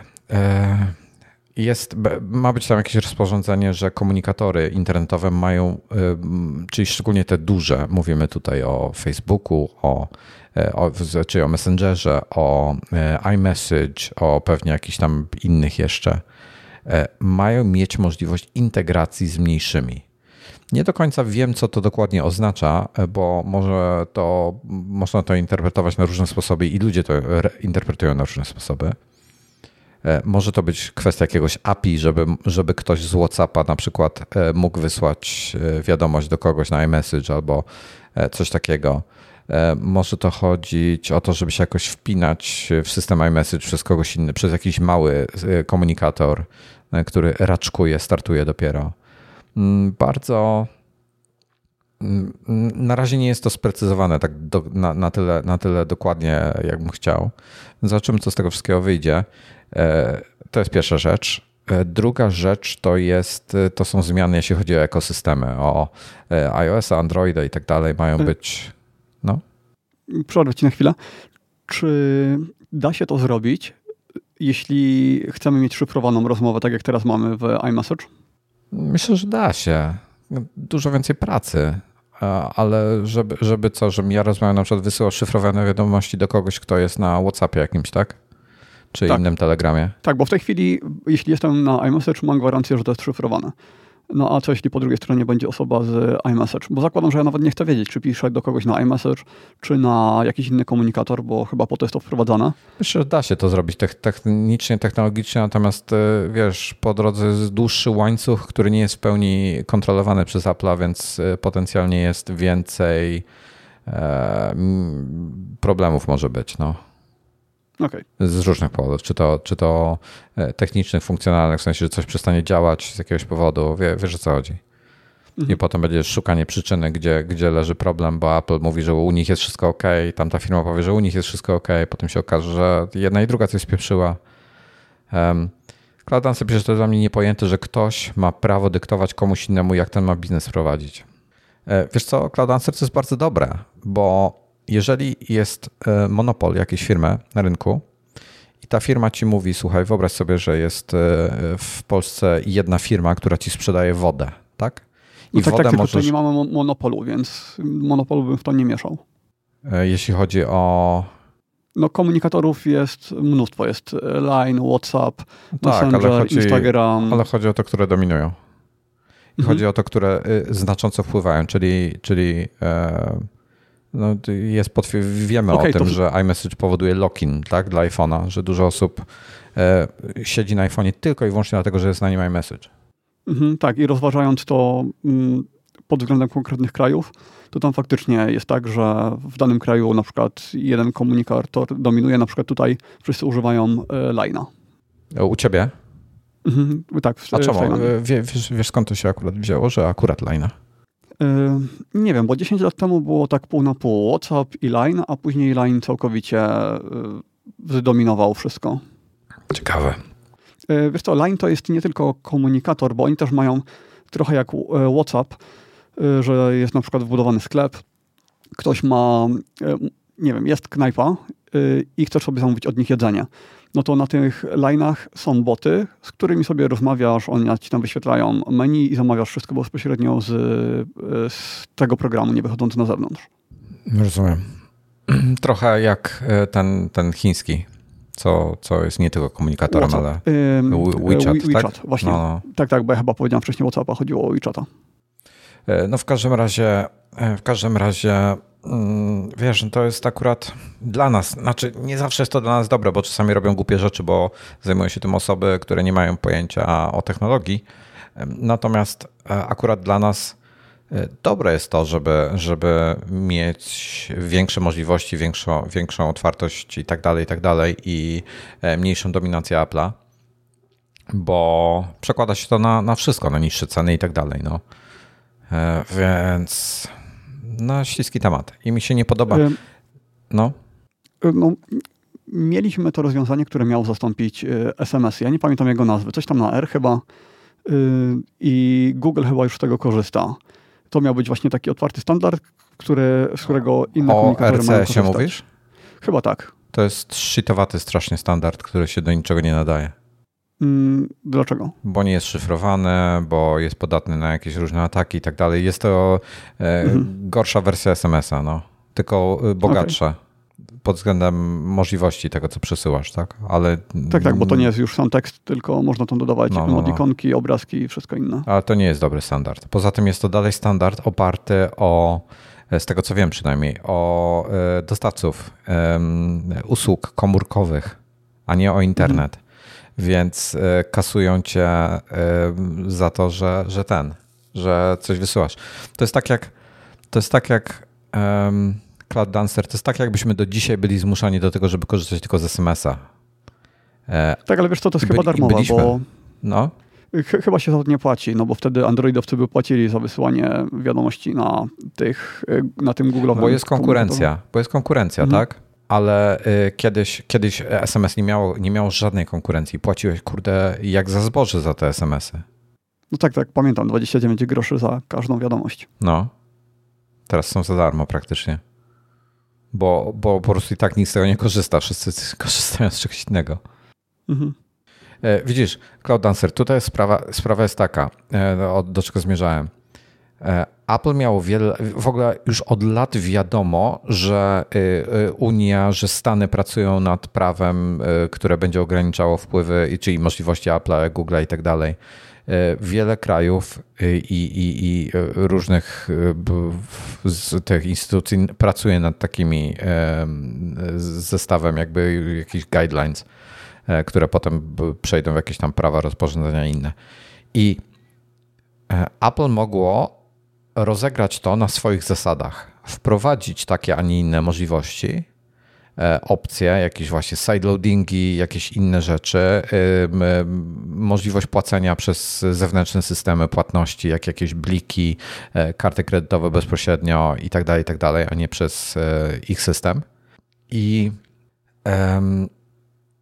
i to byłoby wtedy zrobione na ich zasadach. I prawdopodobnie niewiele by się, nikt sobie by nie zadawał trudu, żeby precyzować. Nie, słuchajcie, tutaj musicie trochę jeszcze tutaj to troszkę zmienić, tutaj to, bo to już byłoby od wielu lat. Ludzie by to zaakceptowali, tematu by nie było.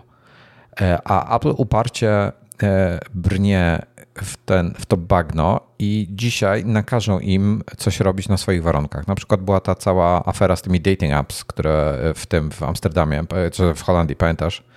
Rozmawialiśmy o tym. Mhm. Tak, te, port, y, te aplikacje randkowe. No i oni taki, y, to, to, swoje rozwiązanie, rozwiązanie przygotowali takie z tyłka i tam im jakąś karę za to dowalili, że po prostu pokazali środkowy palec e, wszystkim i wiesz, i to oni będą tam dowalali te kary i tam te kary chyba już codziennie im lecą w, w milionach, więc e, wiesz, albo się mogą wycofać z rynku, no ale to, to pewnie nie chcą albo mogą się dostosować, a to tego coraz więcej będzie i to na całym świecie, więc oni jakby uparcie brną, są zaślepieni całkowicie moim zdaniem e, i bez sensu. Mm, ich, ich problem, no, że tak powiem. Sami sobie ten los zgotowali. Mm, ale pytanie, czy faktycznie chciałbyś sideloadowane aplikacje na iOSie? Czy nie zrobi nam się wtedy taki Android, gdzie mnóstwo aplikacji y, Ale na Androidzie nie musisz. zdjęcia i nie musisz sideloadować aplikacji na Androidzie. Mm, no możesz, tak, ogóle, możesz wyłączyć tą opcję w ogóle w ustawieniach sobie. Zakładam, że tu będzie podobnie. No. Że ja nie, nie widzę problemu, żeby coś takiego było, tak? E, to nie znaczy, że muszę z tego korzystać. E, tyle. W zasadzie, jeśli o to chodzi. No teraz zobaczymy, jak to się skończy, ale e, Apple po prostu od lat ludzie o tym piszą, otwórzcie oczy, bo, bo brniecie w ślepy zaułek i właśnie do tego doszło. No. Także zobaczymy, zobaczymy, bo kluczowe będzie właśnie to rozwiązanie. Jak, jak, jak to zostanie zaimplementowane. Bo widzisz... No wiadomo, dla... kiedy, kiedy podają szczegóły? Nie, nie, nie. Nie, konkretów brak. E, wiesz, najgorsze dla Apple jest to, że oni mogli to zrobić na swoich warunkach, a teraz nie będą mogli. I oni dostaną nakaz, macie zrobić tak i tak i będą musieli z tego się wywiązać, a tam kary są gigantyczne.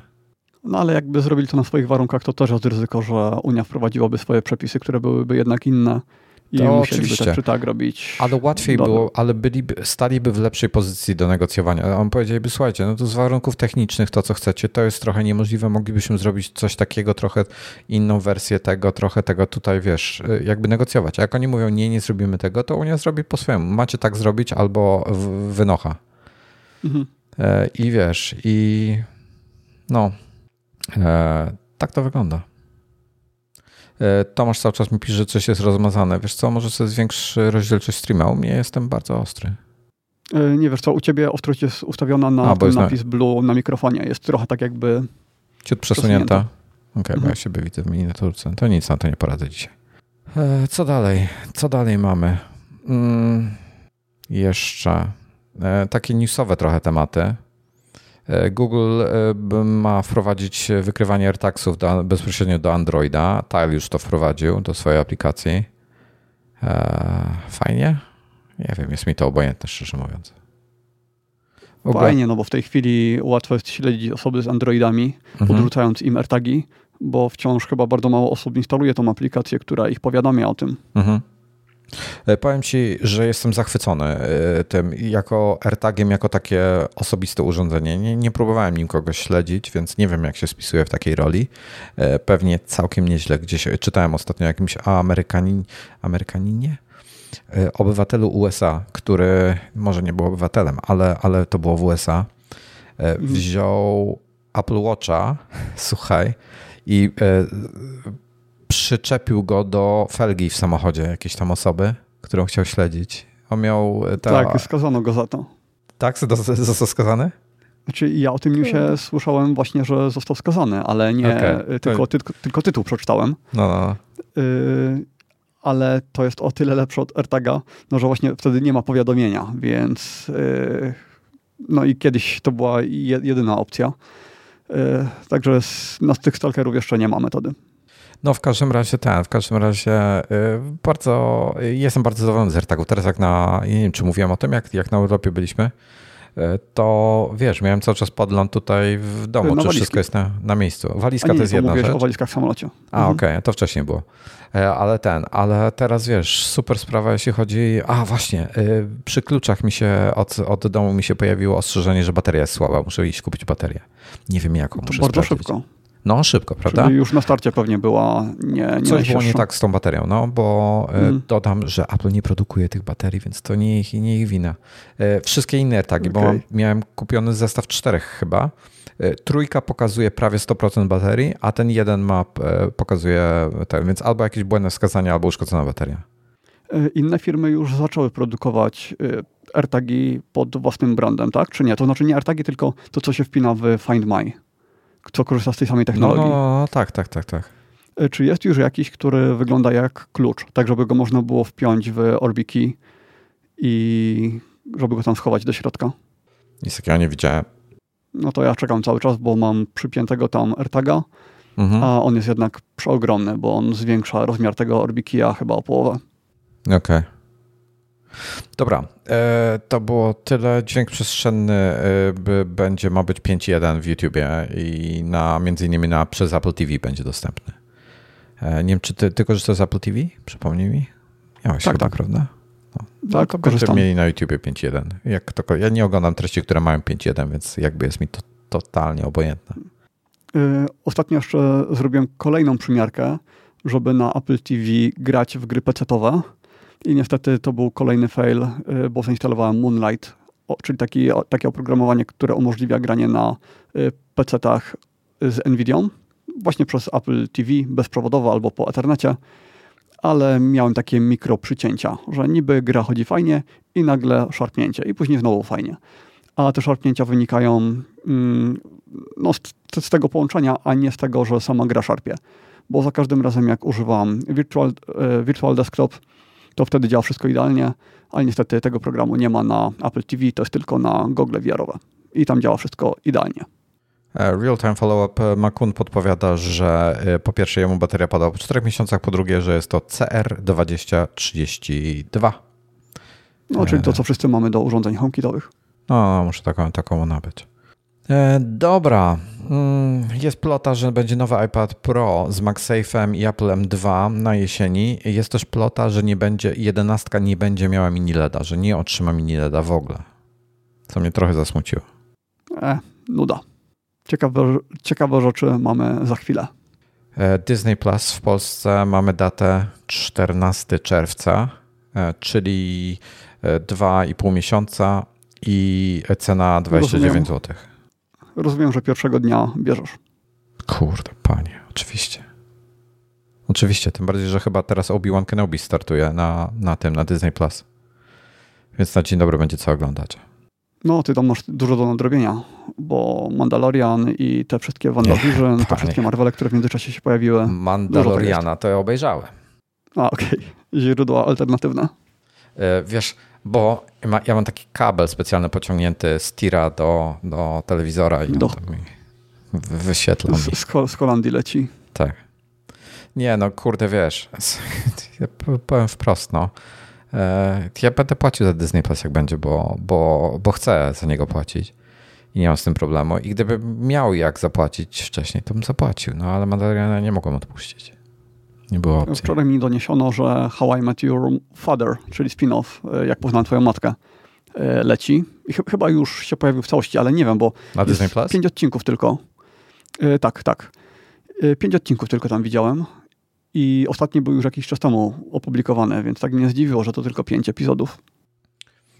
nie, Cloud Dancer, Cloud Dancer podpowiadał ciekawą rzecz a propos piractwa że e, podobno Jobs powiedział, że Pirate źle obsłużony klient. Tego nie, nie znam, ale generalnie Jobs powiedział e, wtedy, że jeżeli klient ma wybrać e, za darmo coś albo łatwo, gdzie za darmo jest trudne, bo trzeba nauczyć się obsługi, nie wiem, znaleźć ten film, to, to jakiś tam jak muzykę się pobierało z jakichś LimeWire'ów i tych innych, to powinno potem się upewnić, że pobrałeś e, prawidłową piosenkę. E, w tych czasach jeszcze, jak ta muzyka w ten, jak się, jak się w ten sposób muzyka pobierała. Pamiętam, ile razy gdzieś pobierałem jakiś, jakiś, jakąś płytę czy coś, która potem okazywała się zupełnie czymś innym.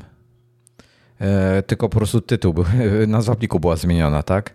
E, i, i trzeba było znaleźć okładkę, dodać okładkę do iTunesa, to wszystko wpiąć i tak dalej. I, e, I jak jest łatwo, ale znaczy łatwo i tanio, a za darmo i trudno, to ludzie wybiorą łatwo i tanio, bo po prostu wolą za to zapłacić.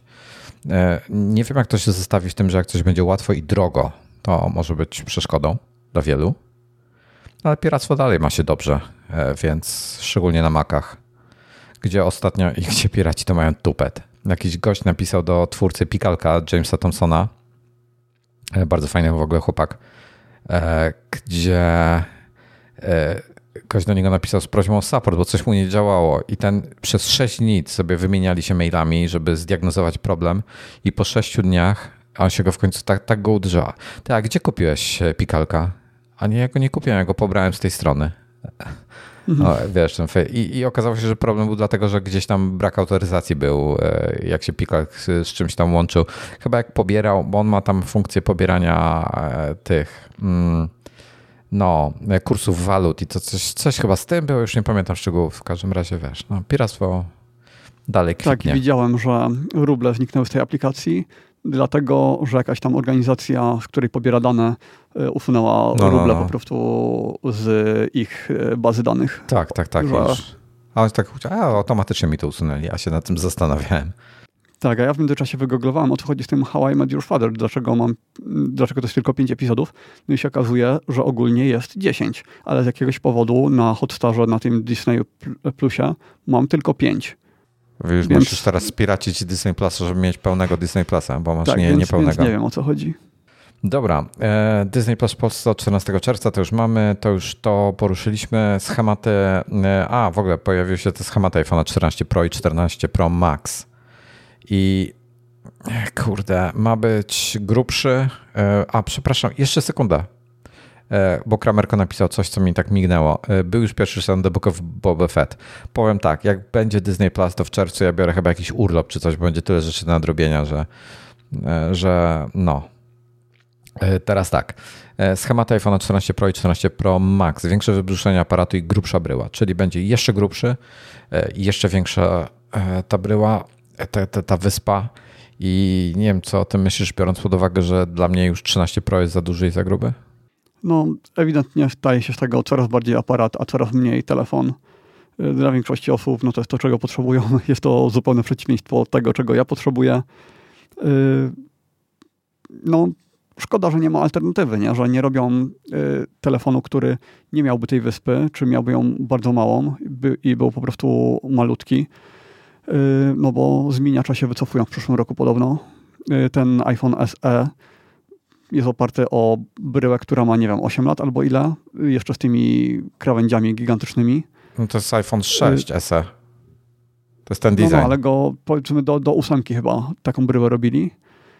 I Mm, no nie wiem, te telefony to jest coraz mniej mm, rzecz dla mnie, ale jednocześnie nigdy chyba nie wymienię na Androida, więc utknąłem w systemie, no i jak będzie trzeba kupić, to, to kupię z taką to kupisz. E, powiem ci, że ja mówiłem o tym, że, że w ogóle prawie zdjęć nie robiłem lustrzanką teraz jak na wakacjach byłem. Mm, nie wiem, nie wiem. Praktycznie wszystko smartfonem robiłem. A, mówiłeś, że miałeś też chyba Samsunga, tak? Wtedy na tym wyjeździe? Miałem Samsunga, no to też było trochę pod kątem tego, mm. żeby zobaczyć jak, jak z takim Samsungiem. No i wiesz, on tam ma ten zoom duży, gdzie tam 10, 10-krotny zoom jest użyteczny. W sensie działa spoko, 30-krotnie jest użyteczny. Więc to jest duży plus, tak? I to względem właśnie tego, no i masz go w kieszeni, więc w ogóle wiesz, super E, super wygodne. Nie musisz nosić jakiejś torby z lustrzanką. Ma być nowy kolor ja. śliwkowy, pisze Papla. No kolory zawsze ja się... też w czat się zaczytałem. no. E, najlepszy aparat to jest ten, który masz w kieszeni. No tak jest, no. E, nie wiem, ja jestem jeszcze coraz bardziej obojętnieję na te smartfony. Szczerze mówiąc, tak mnie trochę, mm, nie wiem, wiesz, jest coraz lepiej i tak dalej. Fajnie jest, jak się ma możliwość skorzystania z tych funkcji lepszego aparatu szczególnie. No i wkurza mnie w iPhone'ie po prostu, że, że no, no lepszy jest. No S22 ma lepsze te aparaty. No wolę zdjęcia z niego. No widzę zdjęcia, które porobiłem iPhone'em z, te, z tego wyjazdu. Widzę zdjęcia, które porobiłem Samsungiem i widzę mnóstwo zdjęć, których iPhone'em bym nie zrobił i których nie zrobiłem, bo nie ma większego zooma niż trzy razy. Pojawiły się informacje o iPhone'ach SE, że sprzedają się nie najlepiej. Y, tak. Ja mam nadzieję, że one się będą sprzedawały bardzo źle. Ja też. Bo to i będzie znak dla Apple'a, że może przynajmniej z bryły XR robić te tanie telefony, a nie z bryły tych iPhone'ów 6. Nie, nie, to jest porażka. To jest porażka to z tym SE. Ja pewnie oni robią dlatego, że jest jakiś tam rynek, który wymaga Touch ID lub chce Touch ID. Um, więc może to też e, z tego wynikać, ale on powinien kosztować mniej. No ale myślę, że jednak zdecydowanie większą marżę mogą mieć wtedy, że taniej jest go wyprodukować niż taki z cienkimi ramkami. Słuchaj, ta, ta ramka, która jest aluminiowa, gdzieś tam wycinana maszyną CNC, to jej koszt produkcji to pewnie zmalał czterokrotnie, odkąd oni zaczęli ją produkować w 2000, tam nie wiem, którym, 16 czy 15 roku. Mhm. No i w dalszym ciągu wydaje mi się, że jednak target na TSE jakiś tam będzie. Ja cały czas myślę o tych graczach, którzy potrzebują maksymalnej wydajności dla tych mobilnych gierek, maksymalnej wydajności procesora i ten SE to oferuje, a jednocześnie jest dużo, dużo tańszy niż jakikolwiek inny flagowiec z takim procesorem. Hmm. Dobra. E, ja bym zrobił przerwę teraz, krótką, taką 3 minuty na sekundę, e, bo, bo, y, bo tak, a mamy jeszcze kilka tematów do przegadania, tych głównych, nie follow-upowych. Więc um, wytrzymajcie i zaraz będziemy z powrotem, e, żeby kontynuować wątek. Tak. Jestem. Hello. How are you? Nice day. Wow. Dobra, to co? Lecimy dalej z tematami? Mhm.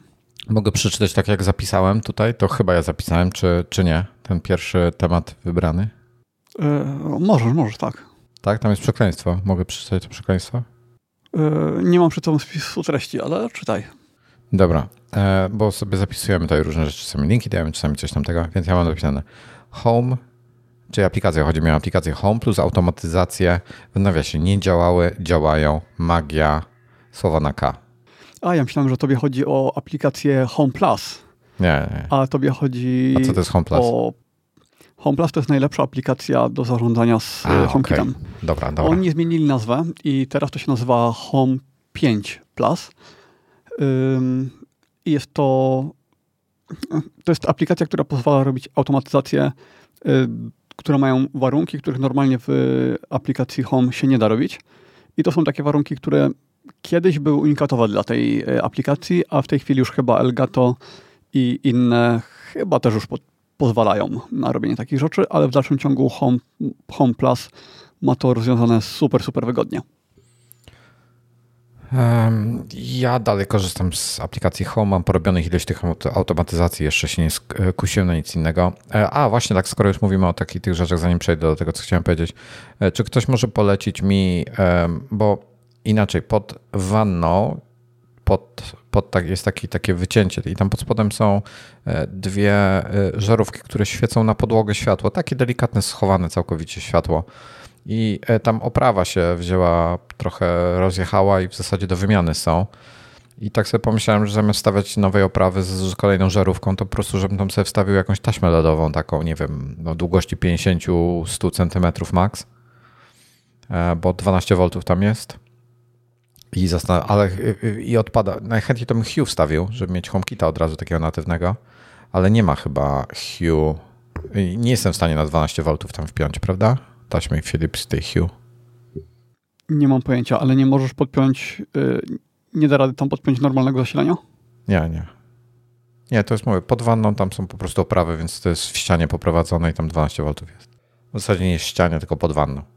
Także nie wiem, jak, tych listew LEDowych jest y, mnóstwo, ale, mm, ale 12V, ale Philips Hue odpada, bo, bo jest 240, wymaga zasilacza. Ja nie mogę mieć zasilacza. Chciałbyś, kol chciałbyś kolorowe, czy tylko regulacja punktu bieli? Znaczy, jeżeli e, albo nie chcę żadnych aplikacji, żadnych Bluetooth, więc albo najprostszą nie, możliwą listwę, że do, albo że coś do HomeKitu, co się da wpiąć. Bo na pewno są jakieś rozwiązania, które wapniesz pod HomeKita i nie będzie to Hue. No, także naj, najbardziej chciałbym Hue. Po prostu chciałbym mieć tam Hue, bo to byłoby dla mnie idealne, tak? E... Tak, Papla słusznie zauważył, tak, tak. że pod wanną 220 to trochę pchanie się w kłopoty. Tak, dokładnie.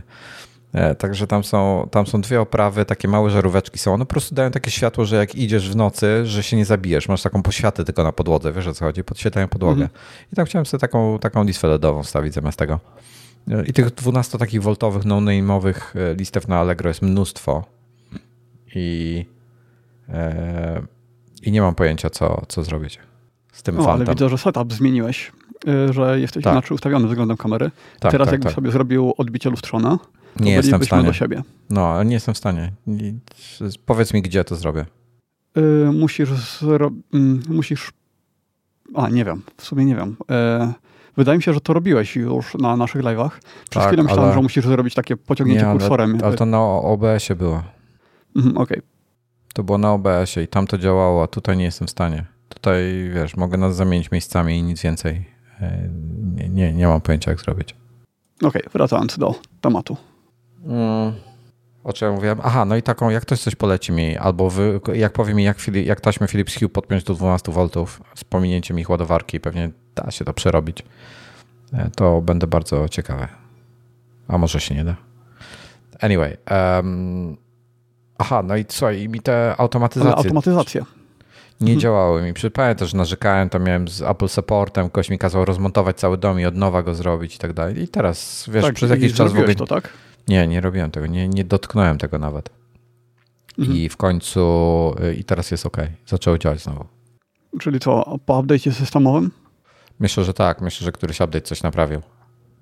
Bo to jest tak wkurzające u Apple'a po prostu, że wiesz, oni nie są w stanie, oni nie panują nad tym, oni nie są w stanie tego diagnozować nawet.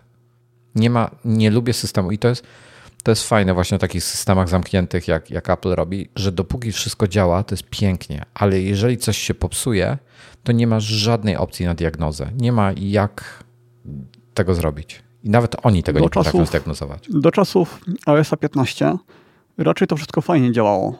iOS 15 sprawił, że niektóre osoby potraciły urządzenia w komputerze, musiały je od nowa dodawać. U niektórych to w ogóle nie działało i w ogóle dużo, dużo problemów było z tym wszystkim. Mhm. Y, no u mnie na szczęście wszystko ok. Ale tobie nie, nie. bardzo polecam automatyzację robić czymś innym. Nie tą aplikacją od Apple, dlatego że ona ma możliwości prawie zerowe, bo tam nie możesz sobie wstawić warunków. Czyli na przykład chciałbyś, żeby światło się uruchomiło po wejściu do pomieszczenia, ale tylko jeśli coś tam. No to tego jeśli coś tam. Ja nie, nie mam czynników, e, więc nawet nie chcę takich rzeczy robić. No ale to był taki przykład, bo to może dotyczyć no. E, wszystkiego. Uruchom, y, zmianę ogrzewania. Jeśli włączę telewizor albo inaczej, y, uruchom zmianę ogrzewania, kiedy włączam telewizor, jeśli temperatura jest taka a taka. Albo wyłącz ogrzewanie, jeśli otworzę okno na ileś tam minut. No widzisz, ja ogrzewania też nie mam sterowanego e, HomeKitem, więc... Co, coś, byś, coś byś wymyślił. Mam tylko światła. Pewnie bym mógł coś pokombinować, ale musiałbym czujnik e, ruchu jakiś albo tego. O, to mam. Czekaj, czekaj, mam, mam idealny przykład. No. E, w jaki sposób ja używam e, przycisków, takich, które mam... Mam taki przycisk w fotelu zainstalowany, taki miniaturowy Akary. No i żeby mu nie programować różnych funkcji w zależności od tego, ile razy kliknę, to ma tak, że jeśli kliknę raz, to włącza mi światła takie do oglądania projektora, ale jeśli te światła już są włączone, to wtedy jeśli kliknę raz, to włącza mi światła takie y, normalne, dzienne. Więc mogę sobie zaprogramować dzięki temu więcej y, funkcji pod tym samym kliknięciem. Nie muszę myśleć, czy w tej chwili chcę zrobić to, czy to, tylko to zawsze, to jeśli światło jest ciemne, a klikam, no to chcę, żeby było jasne. Jeśli jest jasne, a klikam, to chcę, żeby było ciemne. To ja wiesz co, ja mam po prostu sceny takie głosowe do kina. Mam po prostu, y, mówię y, w powietrze, wypowiadam y, hej dingus, movie time albo koniec, albo po movie time i tyle. I mi mhm. zmienia po prostu scenę. Więc i sobie konkretną jakąś tam ustawiam. Ale to jak jakoś... No to, in, no to inny przykład. Zrób sobie to samo, ale przy biurku. I też tak mam zrobione dlatego, żeby nie mówić do Siri w trakcie rozmów z różnymi osobami, czy to w trakcie podcastu, czy w trakcie jak jestem na Skype, czy gdziekolwiek, no to wtedy naciskam przycisk i w trakcie rozmowy mogę sobie e, zrobić światło za mną, żeby mocniej podświetlić e, ścianę, albo mogę jaki, wyłączyć. Jaki przycisk używasz? E, Akara, coś tam mini switch. To jest taki bardzo malutki, czy to wymaga ich razy mniejszy. Tak, ale bramka Akary jest wbudowana też w różne urządzenia, na przykład w kamerkę, w, w sterownik klimatyzacji, w. Y, nie, no, mam absolutnie, nie mam absolutnie nic od Akary, więc nie, nie mam tego. Mm, warto, bo dzięki temu zyskujesz dostęp do najfajniejszych czujników, jakie istnieją, bo nie dość, że są super tanie, to jednocześnie są bardzo małe i trzymają bardzo, bardzo długo na baterii. Wiesz co, ja nie mam nie mam ani potrzeby, ani jakiegoś parcia na to, żeby takie rzeczy robić. E, nie, niedługo nie będziesz potrzebował bramki, bo Akara wchodzi w thread, więc o. bez bramki wszystko będzie działać. To znaczy nie wszystko, ale już zapowiedzieli, e, że na przykład czujnik otwarcia będzie w threadzie. No, powiem ci tak, popatrzy sobie, co jest e, na tego, co inteligentne gniazdko jest Akary, napęd do rolet jest Akary, przełącznik z Zigbee Akary jest, E, czujnik jakości powietrza Akary. E, czujnik otwarcia drzwi i okien, wersja EU. Tak, czujnik ta wersja ruchu. Do, do wszystkiego taka sama. Czujnik temperatury i mhm. wilgotności. E, o, magiczna super, kostka. Też... Mhm. Nie wiem, co to jest. Magiczna kostka to jest taka, taki sześcian, który dajesz sobie na przykład na biurko i w zależności w jaki sposób go odwrócisz, to się dzieją różne rzeczy. Ja, Odwrócisz go w lewo, to się dzieje to, w prawo, to i tak dalej. Wiesz co, ja, w zasadzie jak, jak, jak ktoś prowadzi czynnik obecności, to... No to Akara właśnie wprowadziła. To będę Niestety rozważał nie mogę jeszcze... Y, tak, on był tylko przez chwilę w sprzedaży, taki pierwszy rzut zrobili i do teraz nie pojawiły się na stałe sprzedaży, ale lada moment powinny być. Hmm. Ich kamera jest chyba najlepszą kamerą, jeśli chodzi o stosunek ceny do jakości. Tym bardziej, że y, najpierw była wersja G2H, a ostatnio jeszcze wyszła wersja G3, mhm. która jest y, chyba obracana i jest po prostu ulepszona względem tej G2 i też ma bramkę wbudowaną. A oni mają, y, wspierają HomeKit Secure Video? O tak, tak. Od samego początku, kiedy się ta kamerka pojawiła, to od razu miała.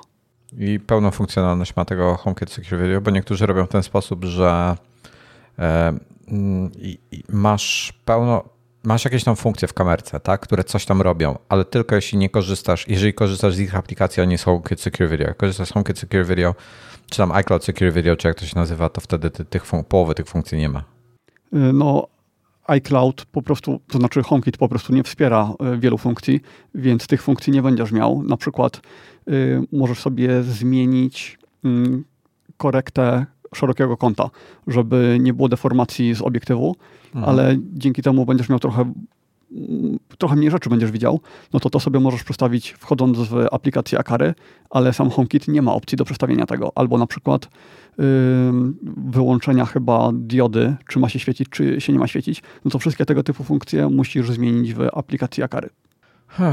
Nie wiem, zobaczymy. Zobaczymy co. Na razie nie mam jakby potrzeby ani nie kombinuję w tym kierunku nic, bo mi to jest do niczego niepotrzebne, ale zobaczymy. Zobaczymy, jak będzie czujnik ruchu już, czy jakoś nie wykorzystam. To wiesz, sam czujnik obecności. ruchu mi nie, nie rozwiązuje, sam czujnik obecności, przepraszam, nie, nie rozwiązuje mi sprawy jeszcze, bo nie wiem, od czego by to uzależnić, bo wiesz, czasami na przykład e, jak, jak pracuję przy biurku, to chciałbym mieć jeden setup, jak pracuję nie przy biurku, to inny setup. Nie chcę mieć przycisków jakichś porozrzucanych po, po tym, bo to kolejne rzeczy, kolejne elementy, które trzeba, kurde... Mhm. Tak, ja też uważam, że przycisków powinno być tyle co nic. E, najbardziej mi głosowo pasuje w tej chwili. Wiesz, jest to dla mnie wygodne. Po prostu wchodzę do pomieszczenia, mówię, co chcę, żeby zrobił i mi robi. No i nawet wiesz, zanim usiądę, to już jest gotowe. Więc jakby to nie jest dla mnie problem. No tak, e... ale mając te czujniki, w ogóle już nic nie musisz robić. W sensie wchodzisz do pomieszczenia i już się dzieje wszystko samo. Czujnik obecności to najbardziej w łazience chciał chyba. Mhm. No i w zależności od na przykład jasności światła w pomieszczeniu, czy słońce świeci, czy nie, to może ci inne lampy ustawić. Nie musisz się zastanawiać, czy chcesz o tej godzinie takie światło, czy inne, tylko HomeKit ci zawsze dopasuje tak, jak ma być, tak jak sobie Ale ustawisz. to musiałbyś mieć jakiś czujnik natężenia światła, tak? Yy, tak, i czujniki ruchu bardzo często mają wbudowane takie czujniki. Niestety ten z Akary yy, ma wbudowany taki, którego nie widać w HomeKicie. No, czyli... I, albo w ogóle nie ma wbudowanego, już nie pamiętam, ale chyba ma tylko nie w HomeKicie, więc yy, trzeba na przykład używać z Philipsa, jeśli musisz mieć pomiar jasności. Jest irytujące to jest. Za no dużo tego urządzeń. W Polsce to yy, dzień potrafi być albo bardzo krótki, albo bardzo długi. U mnie jest, nie ma żadnej różnicy, więc Najgorsze jest to, że jest skrajna nie, różnica, nie bo jak świeci ci słońce, nie ma chmur, to jest super jasno, a jak nie ma słońca, jest środek dnia, no to jest ciemno po prostu, tak? W porównaniu. No tak, to, to, wtedy używasz czujników e, Philipsa zamiast tych zakary. Ale Tylko to kolejny, jest wtedy kolejny dużo... czujnik, kolejny e, kabel, kolejne gniazdko zasilania. Nie, nie, nie, nie, nie, nie, nie żadnych, żadnych kabli. E, kable są tylko w czujnikach obecności. W czujnikach ruchu wszystko jest na baterię i trzyma latami. Ja mam czujniki od wielu lat i A te chyba jeszcze w ani jednym nie... Hmm, chyba nie trzymają tak długo, ale wciąż długo. Y, ja jeszcze w żadnym czujniku nie zmieniałem baterii. Y, nie Zmieniałem wiem. tylko w czujnikach wibracji, no. ale to chyba dlatego, że ja miałem ten czujnik mm, w tym fotelu, mm, na którym teraz siedzę, no. więc on praktycznie co minutę wysyłał informacji do bramki, że się poruszyłem. No i przez wiele godzin, tam powiedzmy przez 10-12 godzin czasami y, to robił co minutę. I podejrzewam, że to go rozładowywało w 4 miesiące. A we wszystkim innym, no to już od lat mam. Y, a w tych nowych akarach, te, które dopiero wejdą, to oni gwarantują 5 lat, trzymania na baterii, ale zazwyczaj w tych urządzeniach HomeKitowych było tak, że jak ktoś gwarantował rok, to trzymało dwa albo nawet trzy. Więc no to będzie na długo. Dobra. E, czy chciałbyś e, płacić subskrypcję za swojego smartfona?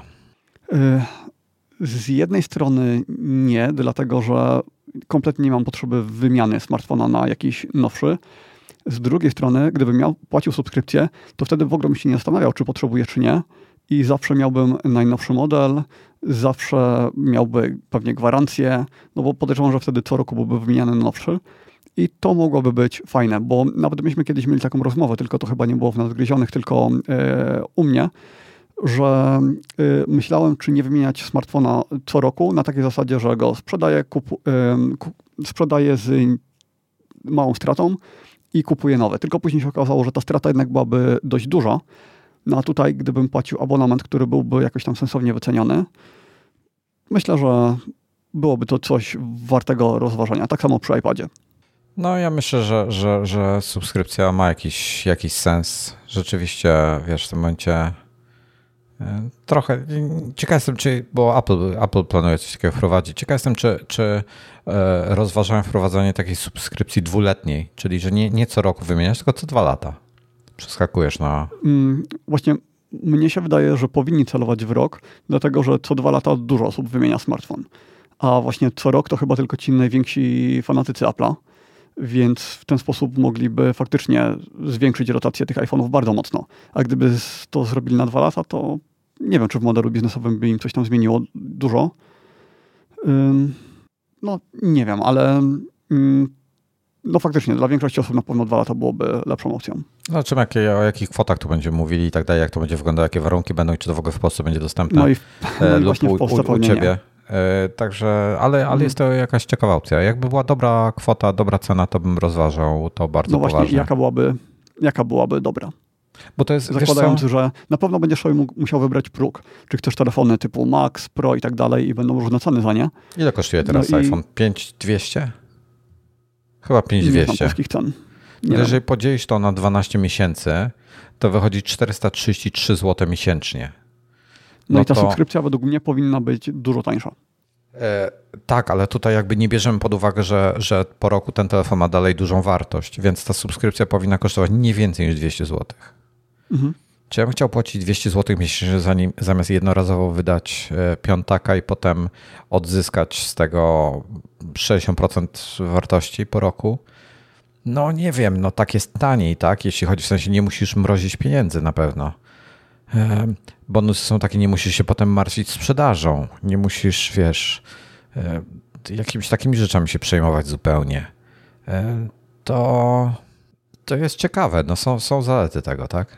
No, dla Apple'a przede wszystkim ta płynność, dla Apple'a to ma gigantyczne zalety, mm, dla nas trochę mniejsza, ale wydaje mi się, że to w Polsce tak czy tak się nie pojawi. Że w Stanach tak, a reszta świata, no Stany, Kanada yy, i tak dalej, ale że w Polsce to się tego nie, doczekamy przez jeszcze wiele, wiele lat. No właśnie, no dobra, zobaczymy. zobaczymy. No bo w, czekaj, bo w, Polsce na razie dalej nie ma chyba Apple Care Plus, tak? Jest nie tylko ma, nie, nie na iPhony. No, więc skoro nawet no. tego nie ma, to tym bardziej subskrypcję, w subskrypcję wątpię.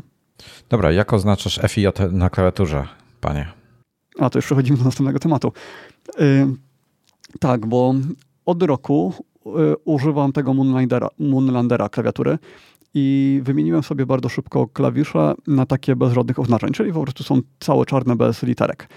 No i z racji tego, że tam nie ma F ani J, to żadny klawisz nie, je, nie ma tych wypustek, na których się stawia palce, więc normalnie nie byłoby wiadomo, gdzie ustawić y, palce bezwzrokowo.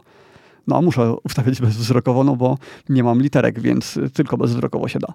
No więc ja wziąłem kiedyś lutownicę i po prostu sobie wypaliłem tam takie mm, zagłębienia, czy no od, od spodu to zrobiłem, więc takie wypustki mi powstały z drugiej strony. Nie jest to zbyt piękne i to powiedziałem to bardzo, bardzo delikatnie. Więc y, jak to się robi normalnie? Jak to robią ludzie, którzy siedzą w tym temacie? Y, tak, żeby to było użyteczne, żebym wstawiając palce od razu czuł, gdzie one są i żeby to ładnie wyglądało. Ty się mnie pytasz. Na kogo mam pytać, jak nie ma niejaka klawiatur? E, absolutnie nigdy w życiu już nie widziałem, żeby ktoś jakoś to specjalnie sobie oznaczał. Mm, to ja szukałem trochę informacji na ten temat, no ale ludzie przyklejali jakieś te, mm, jakieś taśmy, Y, kupowali jakieś wypustki, które się do czegoś tam przyczepia i oni to przyczepiali do klawiatury, takie mm, jakby silikonowe, bardzo malutkie, ale to nie jest nic takiego, co, co ja bym chciał. Jeszcze te wypustki, to na białych klawiaturach to fajnie wygląda, no ale na czarnej nie, bo to ten przeźroczysty. Powinieneś mhm. po prostu, wiesz, normalnie się stosuje dwa różne dwie różne metody. Albo są te takie wypustki właśnie, jak mówisz, taki, taki delikatny, taki, taki e, takie przyklejane, taki, tak? taki, Nie, nie, po prostu fizycznie na klawiszu. Klawisz jest takim pręcikiem, takim wystającym tą, tą wypustką już fabrycznie no tak, wyprodukowane. Tak, ale to mają Druga tylko opcja, klawisze, które mają oznaczenia. Nie, nie, nie, nie. Możesz kupić klawisze bez oznaczeń, które to mają też. A nie mają okay, żadnych no innych tym, oznaczeń. Nie ma problemu. W tym zestawie, który ja miałem, niestety takich nie było. Albo klawisz, jak nie ma wypustek, to może mieć inny profil, czyli jest taki bardziej zagłębiony, bardziej wyżłobiony, jeśli to ma sens, to co mówię. Y, to coś takiego też zrobiłem, to znaczy podmieniłem sobie klawisza na te fabryczne, które były, ale one były wyższe, więc y, ogólnie mi się to nie podobało, ale ja bym chciał jednak y, jakąś wypustkę. Tylko w jaki sposób to zrobić? Czy właśnie Znaleźć zestaw- jest jakiś patent? Ja bym znalazł Czy zestaw klawiszy, który ma je po prostu. Nie, nie, właśnie mam klawisze, które mi odpowiadają i nie chciałbym ich zmieniać. Mam Mm, Ja- profil DSA. y, Są czarne tak, jakbym chciał. Jeśli je wymienię, to. Bo są klawisze, jakie ja bym chciał. To znaczy, ja wiem, jakie ja bym chciał, ale takie nie istnieją. Klawisze o profilu chyba DSA, ale z trójkątami.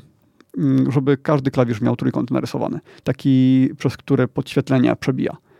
Mm, No, wiem, wiem, o czym mówisz. Takiego, tak, tylko czegoś takiego nie ma. Wiesz co, kurde, no nie wiem. Ja bym pewnie, gdybym, ja, wiesz co ja bym pewnie zrobił? E, Są na...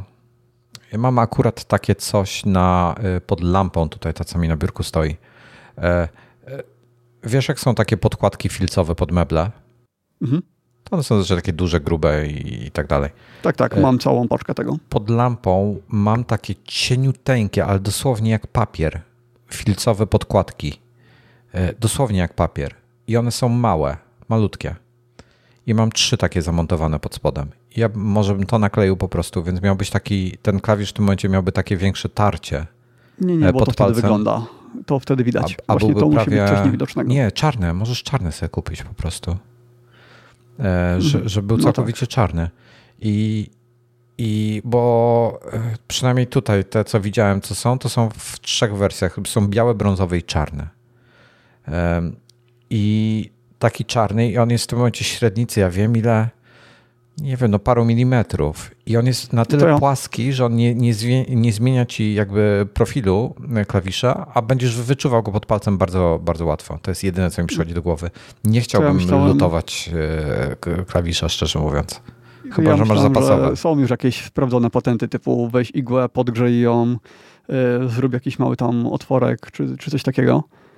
Wiesz co, no pewnie ktoś takie, coś takiego robi, to byś musiał na jakimś reddicie poszukać, ale to raczej bardzo niszowa sprawa jest. E, Mm. Nie, nie, nie mam pomysłu.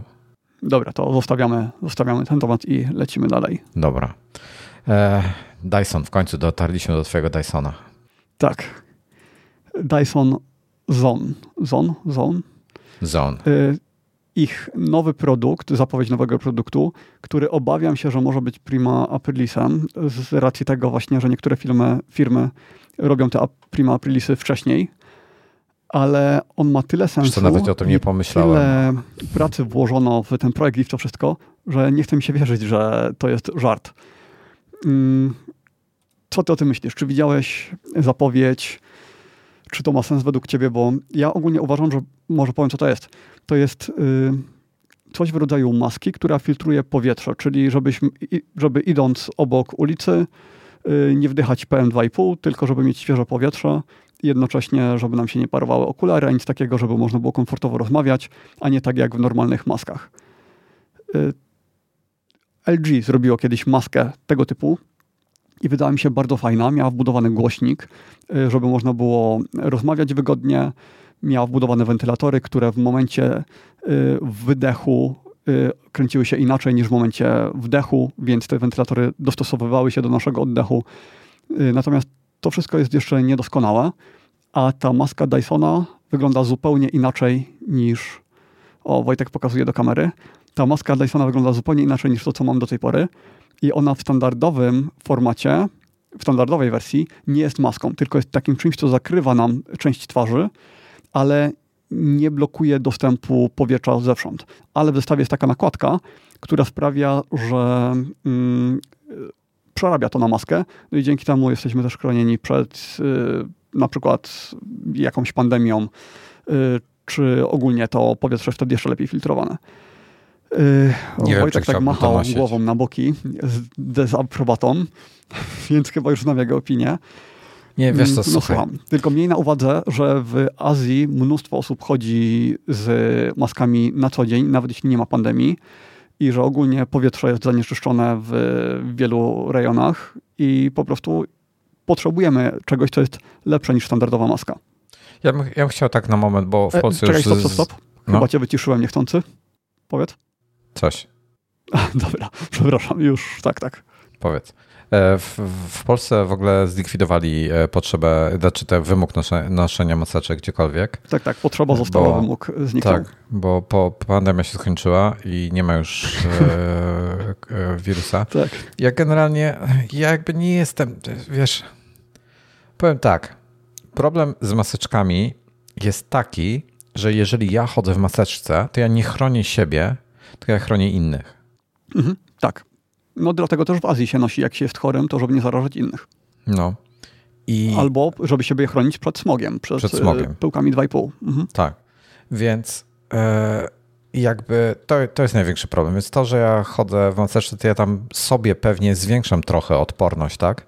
E, bo gdzieś tam jednak jak mam taką FFP2 czy 3, to ona coś tam przefiltruje jednak. E, Wiesz, słuchaj, powiem, powiem, ci jedno. Odkąd zacząłem nosić maseczki, to nie miałem żadnej grypy, żadnej, żadnego przeziębienia, niczego takiego. Czyli tak. od, od u mnie 19 od... czy tam 20 roku. Mhm, tak samo. Więc wiesz, to w jakimś tam stopniu e, chroni osobę noszącą maseczkę. Natomiast no, najbardziej. Są te porównania, gdzie, gdzie się pryska tymi pyłkami 2,5 tak, tak, maseczkę tak, tak.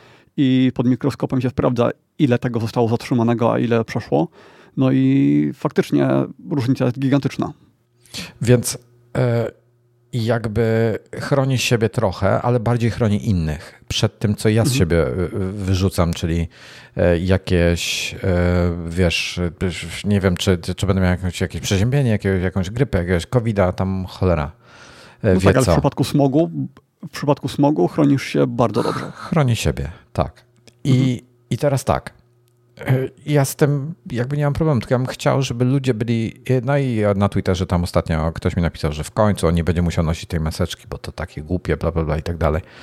Ja tak nie napisałem w końcu, ale tak chciałem właśnie napisać, że nosząc maseczkę nie chronisz siebie, tylko chronisz innych, tych słabszych, tych, którzy, którzy e, łatwiej, łatwiej, których łatwiej można zarazić i tak dalej i którzy mogą z tego powodu, nie wiem, mieć jakieś duże e, powikłania, tak, albo nawet umrzeć. E, więc jakby, wiesz, przede wszystkim wyświadczasz usługę e, innym osobom, a nie sobie. E, więc jeżeli, wiesz, jeśli to jest dla kogoś zbyt trudne czy, czy problematyczne, to, to, to jest sprawa tej osoby, tak? Nie wnikam. Natomiast ja jakby noszę, ja cały czas korzystam z maseczek ze względu na innych. No, nie, nie wiem, wiesz, czy, czy, czy mam w sobie covid czy mhm. nie, bezobjawowego, czy gdzieś kogoś nie, nie zarażę, więc po cholerę, po cholerę innym utrudniać życie. Tym bardziej, że parę osób, e, nawet z, znanych na Twitterze, no niestety COVID ich pokonał i już nie są z nami. E, więc, no wiesz, tak, tak, a nie inaczej to jest, e, to jest ten. Więc to jest jakiś tam potencjalnie fajny ten, fajne rozwiązanie. Pytanie, jak skuteczne to jest. No czy tak, jest to lepsze od maseczki, na... czy nie? Tak, ale patrząc na mm, cały świat, no to zapotrzebowanie na maski jest bardzo duże. Nawet jeśli tej pandemii nie ma, to jednak duża część świata chodzi w maseczkach e, regularnie, bo Azja jest dość, dość sporym rynkiem. E, no jeśli chodzi o skuteczność, no to właśnie ten mm, Dyson by filtrował tylko w momencie, tak przeciwko wirusowi, by się nadawał tylko, gdyby założy, założył jeszcze tą dodatkową warstwę. I nie wiem, czy, mm, nie wiem w jakim stopniu. Natomiast y, po pierwsze, czy myślisz, że to jest realny produkt, czy zrobili sobie żart? Bo ja może opiszę, jak no to nie wygląda. Nie wiem, no. Czekaj, y, próbuję to, to są znaleźć informację. z maską. Y, to są słuchawki, w których i to jest tak, te słuchawki mogą działać samodzielnie, po prostu do słuchania muzyki. Ale jednocześnie te słuchawki mają mm, w sobie ten system filtrujący, który zasysa powietrze i przekazuje je później do tego elementu, który nam przysłania twarz więc nie da się używać samej maski bez słuchawek, ale da się używać słuchawek bez maski. I y, konstrukcyjnie to jest genialne, bo ten element z przodu całą wagę ma zdjętą, wszystko jest podtrzymywane czekaj, czekaj, na czekaj. tych słuchawkach. A, bo ja nie mogę używać tego bez słuchawek, muszę mieć słuchawki. Tak. Możesz okay. używać samych słuchawek, ale nie możesz używać samej maski. Ja myślałem, że mogę też samą maskę używać. Dobra, no, no mów dalej. Nie, nie, właśnie dlatego, że powietrze jest zaciągane przez te nauszniki. Czyli no, przypomina to dość mocno ten system z wentylatorów Dysona, jest to wszystko spójne. No i na filmie pokazywali mnóstwo prototypów, które wyprodukowali. Ym, według mnie no, ma to bardzo dużo sensu. Nie wiem, czy bym chciał coś takiego. Chyba wolałbym coś standardowego bez słuchawek. Właśnie tak, coś tego typu, jak ma LG. ale ten Dyson jest o tyle fajny, że standardowo to nie jest typowa maska. Właśnie jeśli ktoś potrzebuje się obronić tylko przed smogiem, no to ma dalej ten komfort podczas rozmowy. Yy, słuchawki też automatycznie, no tak jak wszystkie teraz, yy, automatycznie mają ten transparency mode, więc można rozmawiać z innymi ludźmi. Kwestia ceny, bo chyba nie podali, ile by to miało kosztować. W przypadku LG jest tak, że sama maska chyba kosztuje 200 dolarów czy ileś tam, natomiast kosztowne są filtry. Zresztą ja o tym LG już kiedyś mówiłem, bo filtry y, są takie, że jeden się wymienia, czy tam mm, dwa są takie wymienne raz w miesiącu i jeden taki papierowy, który się wymienia codziennie. No i zestaw na cały miesiąc kosztuje bodajże 50 dolarów, więc to jest bardzo drogie, bo ja 50 dolarów to dałem za maski KF94 na chyba na cały rok, albo nawet na dłużej, bo tam 10 groszy chyba na, na dzień to kosztuje. Ale na pewno będą też zamienniki, bo filtry HEPA wcale nie są takie drogie, więc każda firma w sumie może coś takiego zrobić. No pytanie, jak będzie w tym Dysonie. Podejrzewam, że też będzie to bardziej jak usługa, gdzie regularnie będzie trzeba coś dokupować. Wiesz co, to jest tak. To powietrze jest zasysane przez te słuchawki i tam są jakieś filtry. Nie jest, nie jest określone, co to są za filtry. Nie mają jakiejś tam jakiegoś standardu czy certyfikatu. Więc nie wiem, co tam wkładają. Gdzieś, gdzieś widziałem informację, nie, że. Nie są. Nie są to N95, bo zakładam, że o tym mówisz. Y, nie, nie. Y, gdzieś czytałem, że z PM2,5 powinno sobie radzić. Y, tylko właśnie jest jeszcze ta kwestia, że tą co pełną filtrację masz dopiero, kiedy to przerobisz na maskę, czyli jeśli dołożysz ten dodatkowy moduł. I teraz tak. E, to co, to, co mnie zastanawia, skoro to ci zasysa gdzieś tutaj powietrze, tak, i to ci wpycha to powietrze tutaj na, na hama, bo to pod ciśnieniem idzie, to czy to nie jest potencjalnie, jeżeli coś się przedostanie, to czy to nie jest bardziej szkodliwe dla ciebie? Bo nie dość, że to nie jest to, że to tylko sobie gdzieś tam lata w powietrzu obok ciebie i potencjalnie możesz się zatrzymać na twojej maseczce albo nie przeniknąć przez nią, tylko tutaj to masz wpychane pod ciśnieniem na twoją twarz, którą, gdzie, gdzie wpadnie ci to na pewno do płuc. No wiesz, nie, to wiesz, tym bym się nie przejmował. Mhm, tak, tak, ale myślę, że to y, po prostu statystyka wtedy zrobi swoje, że tak czy tak byś się nawdychał tyle, a tyle y, tych pyłków, no a teraz po prostu no właśnie, ich trochę mniej. Wiesz, niekoniecznie, bo słuchaj, jeżeli wchodzisz do pomieszczenia, gdzie tam jest jakiś e, COVID sobie na przykład fruwa w powietrzu, to jest taki przykład. Ja już nie pamiętam, jakie to były liczby. Przykładowo, bez maseczki e, masz bardzo duże e, szanse, czy tam, już nie pamiętam, czy pra, e, ogromne prawdopodobieństwo zakażenia się już po 15 minutach, tak? Przykładowo. E, I z maseczką taką słabą, chirurgiczną masz e, typu, nie wiem, godzinę. Z maseczką FFP2 masz 24 godziny. To jest tego typu różnica, tak? I, e, I teraz co by było, gdybyś był w takim pomieszczeniu z takim urządzeniem i to ci zasysa to powietrze i to ci wtłacza to pod ciśnieniem na twarz i do twoich dróg oddechowych? Czy to nie będzie gorsze niż maseczka i jednocześnie dużo droższe, tak?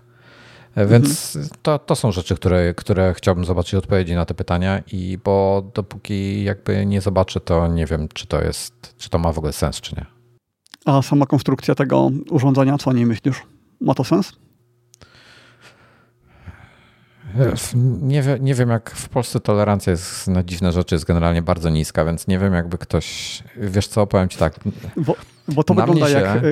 Na mnie się to wygląda dziwnie, jak postać Mortal Kombat jak ja chodzę, ja, ja chodzę często po ulicy, wychodzę do sklepu sobie czy coś, e, to ja często AirPods e, Maxy swoje biorę na głowę. To są duże słuchawki, tak?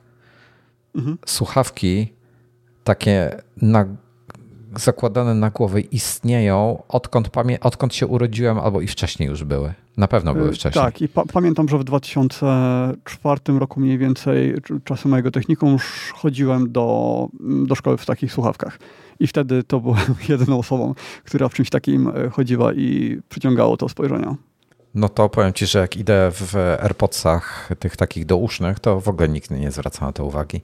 Natomiast jak idę w dużych słuchawkach, nieważne czy to są AirPodsy Maxy, czy, czy po prostu chodzi o rozmiar słuchawek, tak? Mhm. W dużych tak, słuchawkach takie idę, mi chodzi. Mhm. to ludzie się na mnie patrzą jak na kretyna.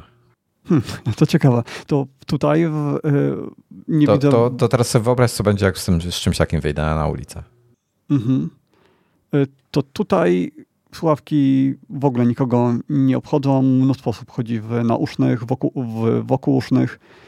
Ale w Azji to w ogóle też było inaczej, bo na przykład y, pamiętam, że y, 9 lat temu dziwiłem się, że ludzie chodzą po ulicach z telefonami trzymanymi w rękach i rozmawiają na wideokonferencjach. I to było normalne, że mieli ten telefon przed sobą i gadali Ale z, dzisiaj to z robią. czy z kimś. Tego nie rozumiem. Tak, tak. Do dzisiaj to robią, ale wtedy y, to był pierwszy raz, kiedy się z czymś takim spotkałem, y, bo w Polsce w tamtych latach to nigdy przez całe moje życie w Polsce się z czymś takim nie spotkałem. Ja A nie, teraz- rozum, Teraz no to chyba na całym świecie już to jest standardem. ja nie rozumiem. To jest, to jest w ogóle dla mnie, jeżeli idziesz w miejscu publicznym, jeszcze jak idziesz ulicą, to pół biedy. Ale jeżeli jesteś na przykład na basenie, jest wokół mnóstwo ludzi i ty sobie wyjmujesz telefon i zaczynasz robić sobie FaceTime'a czy jakiegoś innego Google Duo z kimś i na pełny regulator e, krzyczysz do e, telefonu, bo trzymasz go daleko, żeby druga Nie, nie, osoba słuchawki, ładnie słuchawki. widziała. Nie, ale ja mówię teraz o tych wideo, o tych FaceTime'ach takich na tego. No tak, tak, ze słuchawkami. Nie, to, to bez słuchawek. I, i, I z głośnika na maksa daje jeszcze tą osobę, bo, jest oczywiście głośnik ustawiony na maksa, bo ta osoba ma ten telefon daleko, więc słyszę, w wokół jest harmider. Jak ktoś coś takiego robi publicznie, to dla mnie to jest elementarny brak wychowania. No tak, ale to wtedy nie ma znaczenia, czy to jest FaceTime z wideo, czy samo audio, bo tak czy tak ten znaczenia. przeszkadza. Tak, ale nie- zakładając, że ma tego. słuchawki, no to nikomu to nie przeszkadza wtedy. No, ale ja nie, ale wiesz, skoro ludzie się dziwnie patrzą na mnie, jak wchodzę w dużych słuchawkach, to, to wiesz, to jak ja w takiej, takim hełmofonie szedł, który jeszcze dmucha mi powietrzem, to mnie przecież wyśmiali. Mhm. No faktycznie w Polsce to, mm, to może budzić za dużo zainteresowania. Ale No. myślę, że w takiej Japonii, Korei, w Chinach, A nie, tam się, wiesz, ludzie mają większe to problemy niż to, jak ktoś jest ubrany, czy co ma na głowie. Także no też ludzie są bardziej urozmaiceni, jeśli chodzi o wygląd, noszą dziwniejsze rzeczy. no, zdecydowanie. No, u nas ten brak e, różnorodności społeczeństwa to, to na pewno ma jakieś tam bonusy, ale ma bardzo dużo minusów. Dobra, Y, Ja taką maskę no. bardzo chętnie bym przygarnął, tylko w wersji bardziej jak LG, czyli właśnie to, oni na to nawet nie mówią maska, oni na to mówią y, personalny oczyszczacz powietrza czy coś takiego. Tak, bo oni to zawsze tego typu... inaczej niż. Tak, tak, takie zwroty używają I- zawsze śmieszne. No? Tak, i to jest o tyle fajne, że w okularach okulary nie, pal, nie parują. Y, Oddycha się super wygodnie, bo te wentylatory pracują i się synchronizują z oddechem. No i można rozmawiać z ludźmi wokoło, bo ten głośnik przekazuje dźwięk, który nie jest zdeformowany aż tak mocno. Więc same zalety, tylko ładować to trzeba często, bo LG co 8 godzin, Dyson nie wiem. E, Toma, Tomasz H. na czacie jest chyba z 30 minut za live streamem, bo pracuje i zaczyna e, odnosić się w czacie do tematów sprzed pół godziny czy coś, do których ja nie będę się odnosił już teraz, bo już o ten, na ten temat rozmawialiśmy, Tak, tak, o abonamencie. e, ale śmiesznie e, to czytać teraz. W pierwszym momencie nie wiedziałem o co chodzi. E, Dobra, e, PlayStation Plus. Mm, 700 plus gier. E, Dobra cena mm, ma być w czerwcu. Byłem pewny, że ten temat usunąłem. Y, tak, niestety w Polsce będzie tylko ten najniższy próg. I ogólnie to PlayStation Plus jest dość drogie. Y, Dlatego mm, mm, na, znaczy zainteresowanie na pewno będzie. No, No. bo jeśli ktoś ma PlayStation, no to nie ma tak, że sobie kupi Game Passa, więc albo to, albo kupowanie gier za y, 350 zł w Dobra, to nowości czekaj, na ja premierę. może powiem co, co jest. E, Okej. Jest PlayStation Plus Essential, czyli to jest ten podstawowy pakiet z tego co rozumiem. Em, czyli daje to samo, co PlayStation Plus daje dzisiaj. Em, I co jeszcze? Czyli masz tak, w miesiącu dwie gry możesz pobrać. Są zniżki, em, exclusive discounts na jakieś inne gry. Cloud storage dla save'ów i online'owy multiplayer, czyli niewiele. I mamy w Europie ma być to 9 euro miesięcznie, 25 euro kwartalnie albo 60 euro rocznie. 240 zł za dwie gry miesięcznie, czyli 24 gry, gry w roku. Nie jest to dużo za 240, tam 300 zł powiedzmy. Biorąc No pod tak, uwagę, tylko gry- tylko pytanie, jakie to gry będą? no, ta usługa istniała już wcześniej i te gry raczej ciężko było zestawiać z tymi superhitami, które są w Game Passie. No właśnie. Dobra, Czasami tak, ale na ogół to, to nie są y, jakieś premierowe tytuły i tak dalej. E, PlayStation Plus Extra. E, katalog ponad 400 e, najbardziej przyjemnych gier dla PS4 i 5, including blockbuster hits, czyli z, pozycje z PlayStation Studios. I Czyli to jest bezpośredni odpowiednik Game Passa. No, coś takiego, tylko to chyba nie jest, wiesz, nie, nie wybierasz się dosłownie wszystkiego, co jest w ofercie, tylko tam też jest jakoś to filtrowane. I to jest 100 no tak, tak, oni ci, oni, oni ci dają ten katalog 400 gier i oni wybierają, które te, to gry są. Tak. No i wśród nich sobie I, wybierasz, co chcesz grać. No i potem jest jeszcze PlayStation Plus e, Premium, czyli dodatkowo jeszcze kolejnych 340 gier do wyboru e, wychodzi. Dochodzą do tego gry z PS3, które będą dostępne jako cloud streaming. I też e, dostęp do katalogu klasycznych gier z PlayStation, PS2 i PSP. Łącznie z cloud streamingiem tych gier. E, I to kosztuje 120 euro rocznie. Tak. I ogólnie uważam, że te nowe pakiety to jest coś, czego PlayStation bardzo potrzebowało, bo jednak Game Pass no, dla wielu osób to decydowało o zakupie Xboxa zamiast PlayStation. No, z drugiej strony te ceny wydają się y, trochę przegięte w stosunku do Game Passa. Y, także, no nie wiem. Y, niby bezpośrednia odpowiedź na Game Passa, ale jednak cenowo chyba nie. Ile Game Pass kosztuje tak oficjalnie, w sensie bez zniżek, pełna cena? Oni mają różne Game Passy, bo tam jest Game Pass Ultimate, który, Ultimate, który daje ci PC-ta, y, granie w chmurze i wszystko, ale masz też takiego Game Passa typowo chmurowego, y, typowo konsolowego. Nie, ten naj, ja najdroższy co jest. Się... Najdroższy co jest? Mm, chyba w okolicach 50 zł miesięcznie. Tylko, że oni mają tak te promocje porobione, że naprawdę trzeba się postarać, żeby zapłacić pełną cenę. Ja wiem. Bo co chwilę dają trzy miesiące za darmo. Dobra, no i ten trik, o którym kiedyś mówiłem, że... Znalazłem y najdroższą opcję. Mogę no, powiedzieć? Tak. Xbox Game Pass Ultimate, dolara miesięcznie. No, bo... Już znalazłem promocję, wiesz, nie mając żadnego konta, nie będąc nigdzie zalogowany, już mam dolara miesięcznie. E, ale jest... Tak, zawsze dla nowych klientów tak jest. Jest 15 dolarów miesięcznie. E, czyli podobnie trochę do tego. Tylko, że no mówię, to jest cena bez promocji 15, e, a tutaj jest za dolara. Mhm. No i Microsoft ma tą wieczną promocję, gdzie kupujesz abonament na miesiąc, ale jeśli włączysz autoodnawianie, y, no. to dostajesz drugi miesiąc gratis. I z racji tego, że po chwili możesz to wyłączyć, no to w sensie dosłownie sekundę po tym możesz to wyłączyć, no to wszyscy sobie to aktywują więc mają dwa miesiące w cenie miesiąca. I z racji tego, że Microsoft ma kilka usług, czyli ma Xboxa dla konsol, Xboxa dla PC, Xboxa, Game Passa dla Ultimate, Xbox Gold, to w sumie tam ma chyba cztery usługi, które każde dają ci miesiąc gratis. I później kupując Ultimate wersję, on ci konwertuje wszystko na Ultimate więc tak realnie to dostajesz e, mnóstwo, mnóstwo miesięcy w gigantycznej promocji i z e, wieloma miesiącami gratis. E, Tomasz pisze, że jesteśmy sponsorowani przez tą firmę. Którą? Którą Tomasz napisz? Przez, przez, przez Microsoft. Przez Microsofta? Ja bym chciał być, bo oni mają duże budżety. Ja bym chciał być przez Ja bym chciał, żeby chociaż Microsoft wprowadził w końcu Xboxa w Tajlandii, bo do dzisiaj nie ma. Serio? I tak, i nie ma Xbox y, Game Passa w Tajlandii, więc ja mam na swoim polskim koncie założonego. Natomiast wczoraj, hmm. czy przedwczoraj wprowadzili Xbox coś tam Game Preview. I to jest to, że możesz sobie sprawdzać gry przed ich kupieniem. Więc może jest nadzieja, że Xbox pojawi się oficjalnie. Ja, ja bym chciał Microsoft no, ale Polska, zaprosić. Polska ma jako jeden z 40 krajów. Ja bym chciał Microsoft zaprosić do, do współpracy z nadgryzionymi. Na pewno coś dogadamy się, tak żeby było dobrze. No. Kiedyś znałem bardzo ważną osobę w Microsoftie. Nie wiem, czy dalej tam pracuje, ale mo mo mogę próbować kiedyś.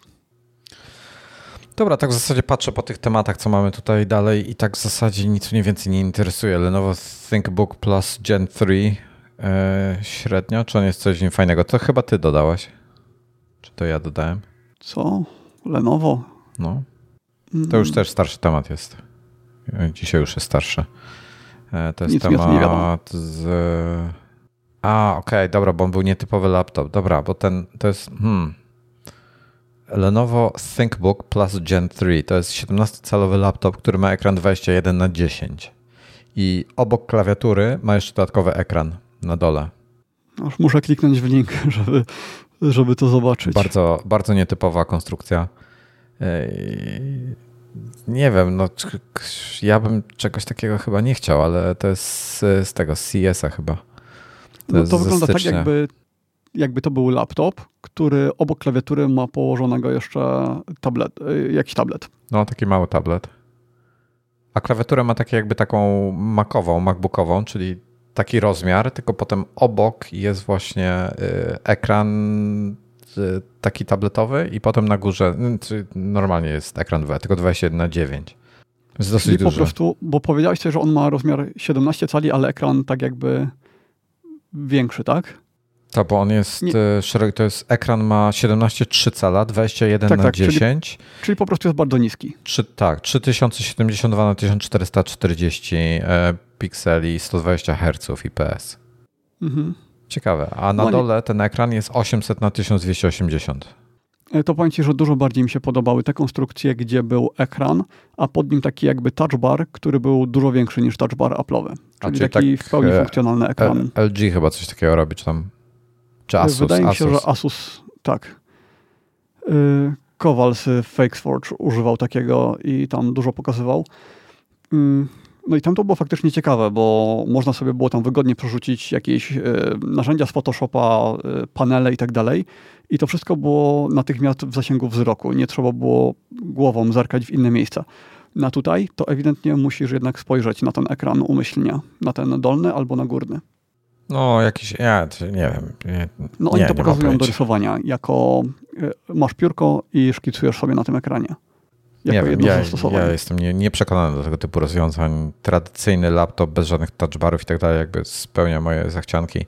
E, jestem bardzo zadowolony z konstrukcji tego, tego MacBooka w tej chwili, e, z tego, że jest taki tradycyjny. Nie przeszkadza mi tak brak dotykowego ekranu. Nigdy nie miałem potrzeby dotykania ekranu, ekranu w laptopie i w zasadzie jedyne, co bym chciał, żeby było perfekt, to żeby ekran był odczepiany, żeby mógł sobie z niego, żeby zlikwidować iPada, tak? Mhm. Żeby mieć dwa No to może nie mamy takie same i nigdy się tego nie doczekamy. E, ja w zasadzie pokończyłem tematy, które mamy w spisie treści, bo um, mhm, okay. możemy sobie o UI aplikacji VOD na Apple TV, tutaj widzę, mamy zapisane y, jakieś jeszcze o chipmakerach do samochodów. To takie są średnio ciekawe dla mnie tematy. Tak, tylko e, przy okazji tego tematu o chipmakerach odkryłem, że w samochodach są dalej instalowane chipy w technologii 90 nanometrów i dlatego mm. to wrzuciłem, pomiędzy 40 a 90. Nie wiedziałem, że jest aż tak źle. Spodziewałem się, że to może być tam 30 parę, ale 90, wow.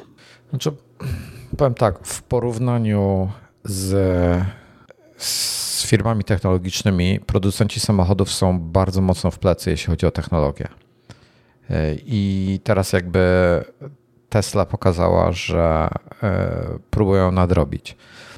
Mm, na to, wchodząc albo w partnerstwa, albo jakieś inne rzeczy. No a z kolei teraz dochodzimy tak, do takich te, kuriozalnych... Tesla aż tak zacofana nigdy nie była. Nie, nie, Tesla y- akurat, wiesz, jakby pokazała innym, że można mhm, tak, pewne tak. rzeczy inaczej robić. To, to była ich jedna z największych zalet między innymi ten crowd, e, crowdsourcing tych informacji, które potem były rozsyłane internetem do samochodów innych, tak?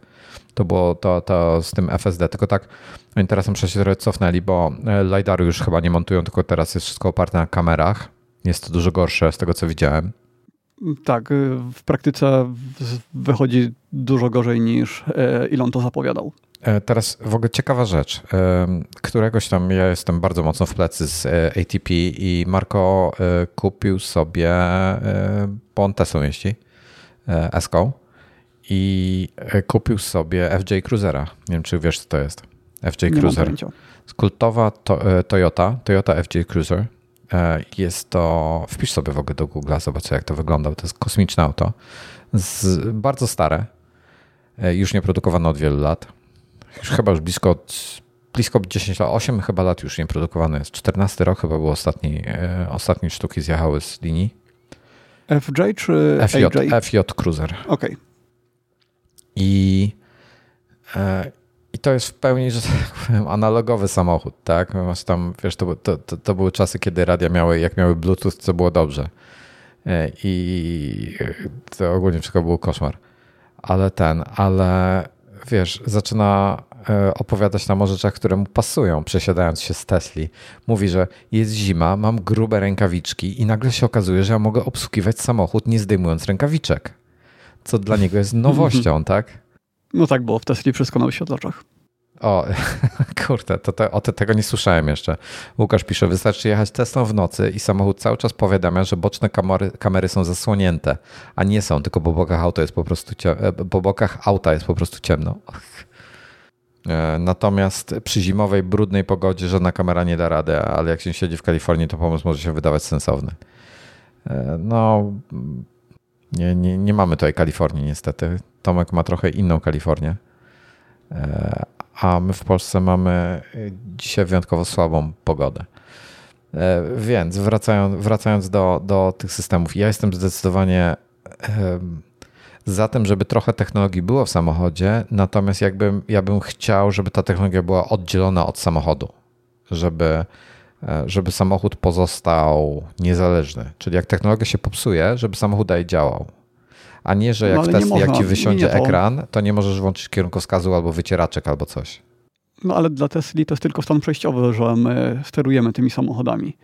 To komputer ma jak najszybciej przejąć kontrolę i bez twojego udziału prowadzić ten samochód. Co, Więc zanim oni w tym kierunku. Zanim oni to wprowadzą i to będzie powszechne, to te samochody jeszcze przejdą tyle rewizji i tyle nowych wersji wyjdzie, że wiesz, te, te, te będą jeździły i dalej nie będą miały te, te, tej funkcji samojeżdżenia. W ogóle to jest FSD to jest największe, największy współczesny skam na świecie.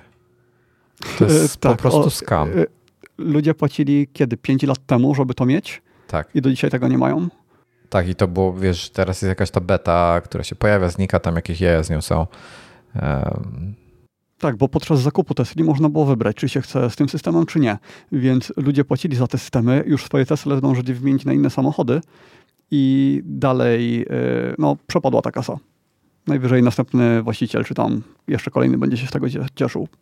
No, jest to, jest to Zresztą e, z tych wszystkich właścicieli Tesla to Quinn e, Nelson jest chyba taki najbardziej e, obiektywny, że tak powiem, czyli Snazzy Labs, bo on jak coś, jak coś mu się nie podoba, to on jedzie po tym równo i, i tam właśnie pokazywał, tak, automatyczne, że, y, że nie potrzebujesz nigdy, nie, nie potrzebujesz tego, tej dźwigienki do obsługi kierunkowskazów w samochodzie, ponieważ są automatyczne, e, jest czujnik deszczu i wycieraczki są automatyczne, więc nie musisz ich uruchamiać przez ekran samemu, tylko one się same uruchamią, tak? No i pokazuje gdzieś sytuację, że i właśnie e, jakiś czas temu rzucił film, gdzie deszcz jakaś ulewa, tak, a u niego wycieraczki ani nie drgną i pokazuje, że są w trybie mm. automatycznym włączone, ale nie działają. A potem druga sytuacja była parę miesięcy później wrzucił, e, był, jechał suchutko, tak? Ani, wiesz, nawet grama deszczu nie było. E, suche nawierzchnie, wszystko, wiesz, nic, zero deszczu. A on sobie jedzie, a mu nagle wycieraczki zaczynają zasuwać po suchej szybie. E, więc wiesz, też fajne. Także no to z tą technologią jest tak jeszcze mocno, mocno średnio. Jestem, jestem, nie podoba mi się. Ja wolę analogowe samochody. Samochód ma być, e, ma być ten. W ogóle tak zejdę na moment e, na temat motoryzacyjny. Morgan wypuścił samochód, w którym jestem absolutnie zakochany. E, I nie pamiętam jak on się nazywa. Morgan Three Wheeler chyba też się nazywa. Czekaj, aż sprawdzę. Pierwszy raz słyszę o takiej marce. Nie znasz Morgana? To jest brytyjska marka. On się też nazywa Three Wheeler? Super Three. O, Morgan Super 3 i musiałbyś sobie to do Google wpisać. To jest, to jest generalnie samo. On kiedyś był w innej wersji z silnikiem motocyklowym, czy jakimś tam tego typu był. W tej chwili e, zbudowali go z silnikiem samochodowym i już zbierają zamówienia. Czekaj, czekaj już patrząc na niego, no. wygląda bardzo staro i przez to mam wrażenie, że będzie koszmarnie drogi. E, wiesz co, nie jest, ja myślałem, że mówimy tutaj o bardzo dużych pieniądzach. Tak, to nie jest samochód na co dzień do jazdy, wiesz, to nie jest daily. E, i kosztuje dużo jak na tego typu samochód, natomiast kosztuje wielokrotnie mniej niż myślałem, że będzie kosztował, bo on kosztuje chyba, zaczyna się od około 200 tysięcy złotych czy coś takiego. I ja myślałem, że się będzie zaczynał typu wiesz, pół bańki wzwyż na tej zasadzie. Mhm. E, ale, ale naprawdę nie jest źle. On wygląda na konstrukcję bardzo lekką. W ogóle to jest taki samochód mocno z vibe'em retro, gdzie koła są obok samochodu, a nie, nie pod nim. E, przednie koła, bo z tyłu ma tylko jedno koło i jest na środku. E, czy to znaczy, że on jest bardzo lekki i niesamowicie szybki? E, jest bardzo lekki. On ma niewielki silnik, bo on tam ma jakiś maciupki silnik typu 1,3 litra, 3 cylindrowy czy coś, ma tam 100 coś koni, ale przekładając na kilogramy, on waży tam z 500-600 kilo chyba. Więc wiesz, on to jest pocisk, tak? Czyli na prawo jazdy B1. Do nie wiem, można by nim dojeżdżać. Mm, nie wiem, czy się załapie na to, bo moc ma, bo tam jest y, B1 jest ograniczone mocowo i prędkościowo, a on potrafi jechać 200 km na godzinę, więc chyba się nie załapie na B1. No to jakaś blokada pewnie standardowo. Jeśli by miał taką wagę, to wątpię, żeby nie było, nie było opcji na B1. Nie wiem, nie wiem, czy im się w ogóle chce w to bawić, wiesz? Bo... No tak bo nie sądzę, aby ktokolwiek to kupował, żeby jeździć 45 na godzinę, wiesz, samochód za mhm. 200-300 tysięcy złotych, którego można używać tylko w nietypowych warunkach. Ja jestem zakochany w tym aucie, chciałbym go mieć. Co do nietypowych warunków, to jeszcze dodam, że to jest cabrio. Na... Jeśli ktoś wciąż nie kliknął w link i nie, na... nie, widzi go. To nawet nie jest cabrio, to jest roadster. E, tak, w zasadzie nawet nie wiem, czy to, to nawet do roadstera nie można e, porównać, bo, to, bo on nie ma w ogóle dachu. Zacznijmy w ten sposób. Mhm. Ja przepraszam, Chciałbyś coś ale... takiego? Tak, ja bym bardzo chciał. Przepraszam, na moment zrobię off-topa, ale Tomasz się obudził. Tomasz H. w czacie się obudził. Kurde, byłem 20 minut do tyłu. Bo cały czas w czacie aktywny, aktywny. Ja mu napisałem, że chyba nie na czasie jest. Dopiero się zorientował po 15 minutach, że jest w plecy. Eee, I kara za brak suchara. Eee, ja jestem, ja jestem e, absolutnie zakochany w tym samochodzie. Bardzo bym go chciał mieć. E, Tylko i... jeśli w Polsce ludzie zwracają uwagę na to, że chodzisz w Air Maxach, to wyobraź sobie reakcję na coś takiego. No, nie, wiesz co, to akurat to mi tam dynda. Powiem ci, że to, to mi zwisa. E, niech sobie myślą, że jestem e, e, członkiem to wiesz, ale to po prostu jestem dla fanu. To, jest, to musi być taki fan jazda tym samochodem. Jedyne, co mnie powstrzymuje, żeby kupić takie auto, to jest na, niestety, że to jest samochód w Polsce, to jest na trzy miesiące w roku auto. Mhm. Gdybym mieszkał gdzieś na południu Francji, w Hiszpanii czy coś, to w ogóle się nie zastanawiał, tylko sobie coś takiego kupił. Kurczę, no, rewelacja, jestem zakochany. W największej bieda wersji po prostu. Fan niesamowity. I on ma w ogóle genialnie pomyślane, ma system takich zaczepów zrobiony, ma takie uchwyty, takie metalowe dingsy, ma pomocowane w różnych miejscach samochodu na karoserii i tam jest taki, taki otworek z taką szyną i wkładasz coś i to się blokuje. Wiesz, co mam na myśli mniej więcej? Tak wkładasz kawałek taki... Nie mam pojęcia czyli, szukam, szukam czyli masz, na zdjęciach. Masz uchwyt taki metalowy e, z otworem i w to wkładasz bolec, który ma taki czpień i jak przesuniesz go w bok, to on się blokuje i się nie wysunie. I Ale gdzie, gdzie to jest? Na zewnątrz, w środku? Na zewnątrz, na zewnątrz. W różnych miejscach karoserii są takie. takie. Tylko upewnij się, że patrzysz się na ten model z 22 roku, a nie ten starszy, bo jeszcze starszy był. Mhm. E, w różnych miejscach karoserii. Wiesz co, na tych fotach może być tego nie widać akurat. E, niemniej jednak, słuchaj, można do tego zamawiać sobie najprzeróżniejsze akcesoria i firmy będą do tego robiły jakieś, e, wiesz, jedziesz samochodem i na przykład na, na, na bokach samochodu masz zamocowane sakwy skórzane, wiesz, tego typu jakieś jazdy. Takie, tak, tak, właśnie, taki właśnie na to patrzę. Klimater retro na maksa, rewelacja. Uwielbiam tego typu Oni to nazywają konstrukcje. rails, yy, szyny, mhm. tak jakby, te, te uchwyty. Tak, tak, tak, tak, tak to tam są najprzeróżniejsze rzeczy. To już tam dziesiątki pomysłów. Na y, kilka tygodni temu na YouTubie się pojawiła seria, bo były wywiady, były prezentacje w fabryce, y, bo Morgan jest maciupką firmą w sumie. I y, jest Morgan Super 3. Y, napiszę na tym, na czacie. 2022 y, model, bo istniał parę lat temu też taki, tylko był oparty o, o motocykl rewelacja. Jestem zakochany w tym aucie, po prostu całkowicie zauroczony. Czy to oznacza, że poprzedni model był dużo szybszy? Nie, nie był dużo szybszy, był wolniejszy. Miał mniej koni mechanicznych.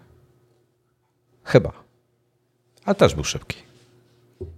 nie wiem, strasznie mi się podoba. To podoba mi się ten klimat retro, szczególnie w jakiejś takiej wersji zielonej, na przykład z brązową e, skórą, wiesz, taką, taką antyczną skórą, jakby. No, rewelacja. Świetne. E, jest ładny. On z jednej strony ma taki vibe retro, z drugiej strony widać, że to jest coś nowoczesnego, szczególnie tutaj z przodu. Tak. Mm, to jedno koło z tyłu sprawia, że jest bardzo, bardzo dziwny. Gdyby miał dwa koła, to by się aż tak nie wyróżniał i wciąż by wyglądał ekstra. Ale to jedno koło sprawia, że on jest jednak bardzo, bardzo unikatowy, ale nie wiem, czy mi się to podoba. E, musiałbyś sobie wpisać w ogóle do, do, do zdjęć, jak zdjęcia szukasz, to nie, nie, wpisz, nie wpisuj three-wheeler, jak powiedziałem, tylko wpisz sobie Super 3. I oni zrobili trzy wersje mhm. demo tego samochodu, jakby te prototypy, co wybudowali, wybudowali trzy sztuki. E, I fajnie zestawili je, bo jeden jest taki nowoczesny w designie, jest srebrny czy tam szary e, z pomarańczową skórą w środku. Drugi jest taki British Racing Green, klasyczna zieleń, w środku właśnie brązowa skóra. I trzeci jest pomarańczowy, chyba taki, taki czerwono-pomarańczowy, taki też trochę nowoczesny vibe ma. Innymi, każdy ma inne akcesoria. E, rewelacja, jestem zakochany w nim. Ciekawostka, felgi są zrobione na specjalne, specjalnie do tego samochodu przednie, bo są bardzo duże i wąskie. I przednie opony są też robione specjalnie na zamówienie przez producenta opon. Nie pamiętam, czy Michelin, czy Pirelli, czy kto tam robi, czy jakiś inny Bridgestone, czy coś, ale tylko dla tego samochodu specjalnie jest robią. Napis Avon. E, w ogóle i nie pamiętam właśnie, czekaj, może tu Avon jest napis. E, słuchaj, opona, tylko nie pamiętam, kto jest producentem. Opona jest robiona na wzór wizualny, w sensie jeśli chodzi o napisy na oponie i to, to jak ona wygląda, jest robiona na wzór opon właśnie sprzed tam 100 lat czy coś. Tak, no dzisiaj ona bardziej przypomina oponę motocyklową niż samochodową. Jest tak wyprofilowana też z takim zgięciem. No. No w każdym razie strasznie, jestem, jestem absolutnie zakochany w tym samochodzie. Jest przepiękny. E, I no jest, no po prostu jest rewelacyjny. Chciał, chciałbym coś takiego mieć. Nie będę miał, ale chciałbym. I w środku e, jest bardzo fajnie. A właśnie, do czego ja zmierzałem? E, zmierzałem do tego, że w środku zaprojektowali bardzo fajnie systemy te nowoczesne, czyli masz takie w ogóle z CNC zrobili takie dwa, mm, jak gdzieś wnętrze zobaczysz. Właśnie to, patrzę, to jest masz... bardzo specyficzne, bardzo specyficzne. A widzisz te dwa okrągłe takie otwory, co są z tego aluminium zrobione? Yy, takie zagary jakby? Tak, takie zagary właśnie, nawiązujące tak, tak. do To tam w środku są ekrany. I mhm. ekrany są w ogóle, one są jakieś tam jedno, czy prawie jednokolorowe, czyli wiesz, że nie nadmiar informacji. I, yy, i tam, jest, I tam jest integracja ze smartfonami, ale taka na przykład dla nawigacji, tam ci tylko pokazuje strzałkę, w którą stronę masz jechać, nic więcej. Żadnych map, żadnych tego typu rzeczy, wiesz, ma być e, taki, taki minimalizm i nawiązanie do tradycji. I wszystkie przełączniki na przykład w samochodzie to są fizyczne przełączniki jak, jak w myśliwcach na przykład, wiesz, takie, takie, takie no fajne to jest, no podoba mi się taki klimat. No, te zegary się bardzo wyróżniają. One tak jakby były wzięte z innego modelu, ale jednocześnie pasuje to do tego wszystkiego. No, no. W każdym dlaczego, razie. No. Dlaczego obok y, biegów, bo jest manualna skrzynia biegów, mm. tam jest jeszcze jakiś drugi drążek? Czy to jest hamulec ręczny, czy co, co to jest? E, w którym miejscu? Obok skrzyni biegów. Cześć, spróbuję znaleźć zdjęcie. Dwa drążki tam są. E, to jest prawdopodobnie ręczny. Okej. Okay. Co jeszcze chciałem o nim powiedzieć? Ja może wrzucę, no kolorystycznie mi się strasznie mi się Ja bym tego szarego chyba chciał, albo tego czerwonego. Ten, czy taki, tego typu zestawienie. Jest, e, na YouTubie znajdziecie sobie, jak wpiszecie, mnóstwo filmów na ten temat jest. E, zresztą bardzo fajne, bardzo takie mm, ciekawe, informacyjne. Jak, jak dużo rozmawiałem, jak znajdziecie sobie wideo od e, Carfaction z Henry Catchpolem, zresztą bardzo fajne rzeczy robi gość, E, to e, bardzo fajnie o technologii e, i, i, i, nawiązaniu do pewnych starszych elementów firmy też. Bardzo ciekawa rozmowa, po prostu warto sobie posłuchać. No i tam możliwość kustomizacji jest bardzo duża. Jak, jak klient coś zamawia, to może sobie rzeczy pozmieniać. Także, no skoro to jest taka mała firma, to czy trzeba zamawiać bezpośrednio od nich i robić prywatny import? Tak, chyba tak. Ja, tak, chyba tak. Wrzuciłem, nie wiem czy to zadziała, wrzuciłem linka do zdjęcia E, na czata, więc e, jak sobie popatrzycie, to, to, to, to, to mi się bardzo podoba to zestawienie. I po bokach widać są takie kosze przypięte. Te, te kosze są właśnie jako na tych railach, o których Tomek wspominał. są, są przyczepione do boku samochodu. Tam tych dodatków jest mnóstwo. Można z tyłu mieć bagażnik właśnie na tej tylnej części samochodu, jakieś tam sakwy montować, Bóg wie mnóstwo tego jest. Także takie, takie ciekawostki. Rozmawiają o tym na przykład jak, e, nie wiem czy widzisz na przednich lampach są takie wystające takie dingsy nad, nad przednimi lampami. Na razie to kliknąłem w twój link i przechodzę weryfikację, że nie jestem robotem i zaznaczam autobusy. Okej. Okay. W ogóle z tymi captcha to Tak, jest tak, teraz widzę. No i te takie dingsy to są chodziło o to, że nie chcieli popsuć koncepcji, bo y, y, przepisy, jeśli chodzi o oświetlenie, są specyficzne, tak, że pod pewnymi kątami muszą być rzeczy, y, światła takie, a nie inne widoczne. I oni nie chcieli tych lamp dawać wysoko albo ich wysuwać do przodu, bo to by wizualnie zepsuło cał, całą, cały samochód, więc są te takie porobione te takie dingsy, które są wzorowane na samochodach za 20 czy coś takiego i to są kierunkowskazy, czy jakieś światło postojowe, czy coś, że chodzi o to, że muszą być widoczne po prostu z, pod, pod większym kątem niż te lampy same. Eee, ale widzę, że z no. przodu nie ma z boku kierunkowskazów. Są właśnie tylko te z przodu. Tak, ale je widać z boku. One są tak umiejscowione, mhm. że je widać z boku. Jest to chyba pierwszy raz, kiedy patrzę na samochód z sakwami zamontowanymi po bokach. Kurde, kosmos, co? Jest mhm, ale prostu... to nie są takie sakwy typowe jak w motocyklu, tylko takie specyficzne bardzo, nawet nie wiem jakby je opisać. Ale są, takie motocyklowe gdzieś tam pokazują na którymś filmie, że zrobili skórzane, kosztują jakąś fortunę, bo są ręcznie robione. Oni weszli e, w partnerstwo z jakąś taką firmą e, typu, typu Hermes i więc wiesz, bardzo drogie mhm. produkty mm. skórzane, e, ręcznie wszystko robione i tam jest taki zestaw sakiew właśnie takich skórzanych, przepiękne, no słuchaj, no przepiękne. Wyglądają jak za milion dolarów, a kosztują tylko 7 tysięcy funtów. Czyli jakieś 34, mm. jakieś 40 tysięcy złotych pewnie w tej chwili. E, no to są tego typu bajery. No kurde, no ja jestem, ja jestem absolutnie zauroczony. Ja oczywiście, wiesz, nigdy w życiu bym takich sakiew nie kupił, ale, ale sam fakt, że ludzie coś takiego robią, no, podoba mi się ta fantazja. Mm, także strasznie mi zaimponowali tym samochodem, bo jestem, bardzo bym chciał coś takiego mieć.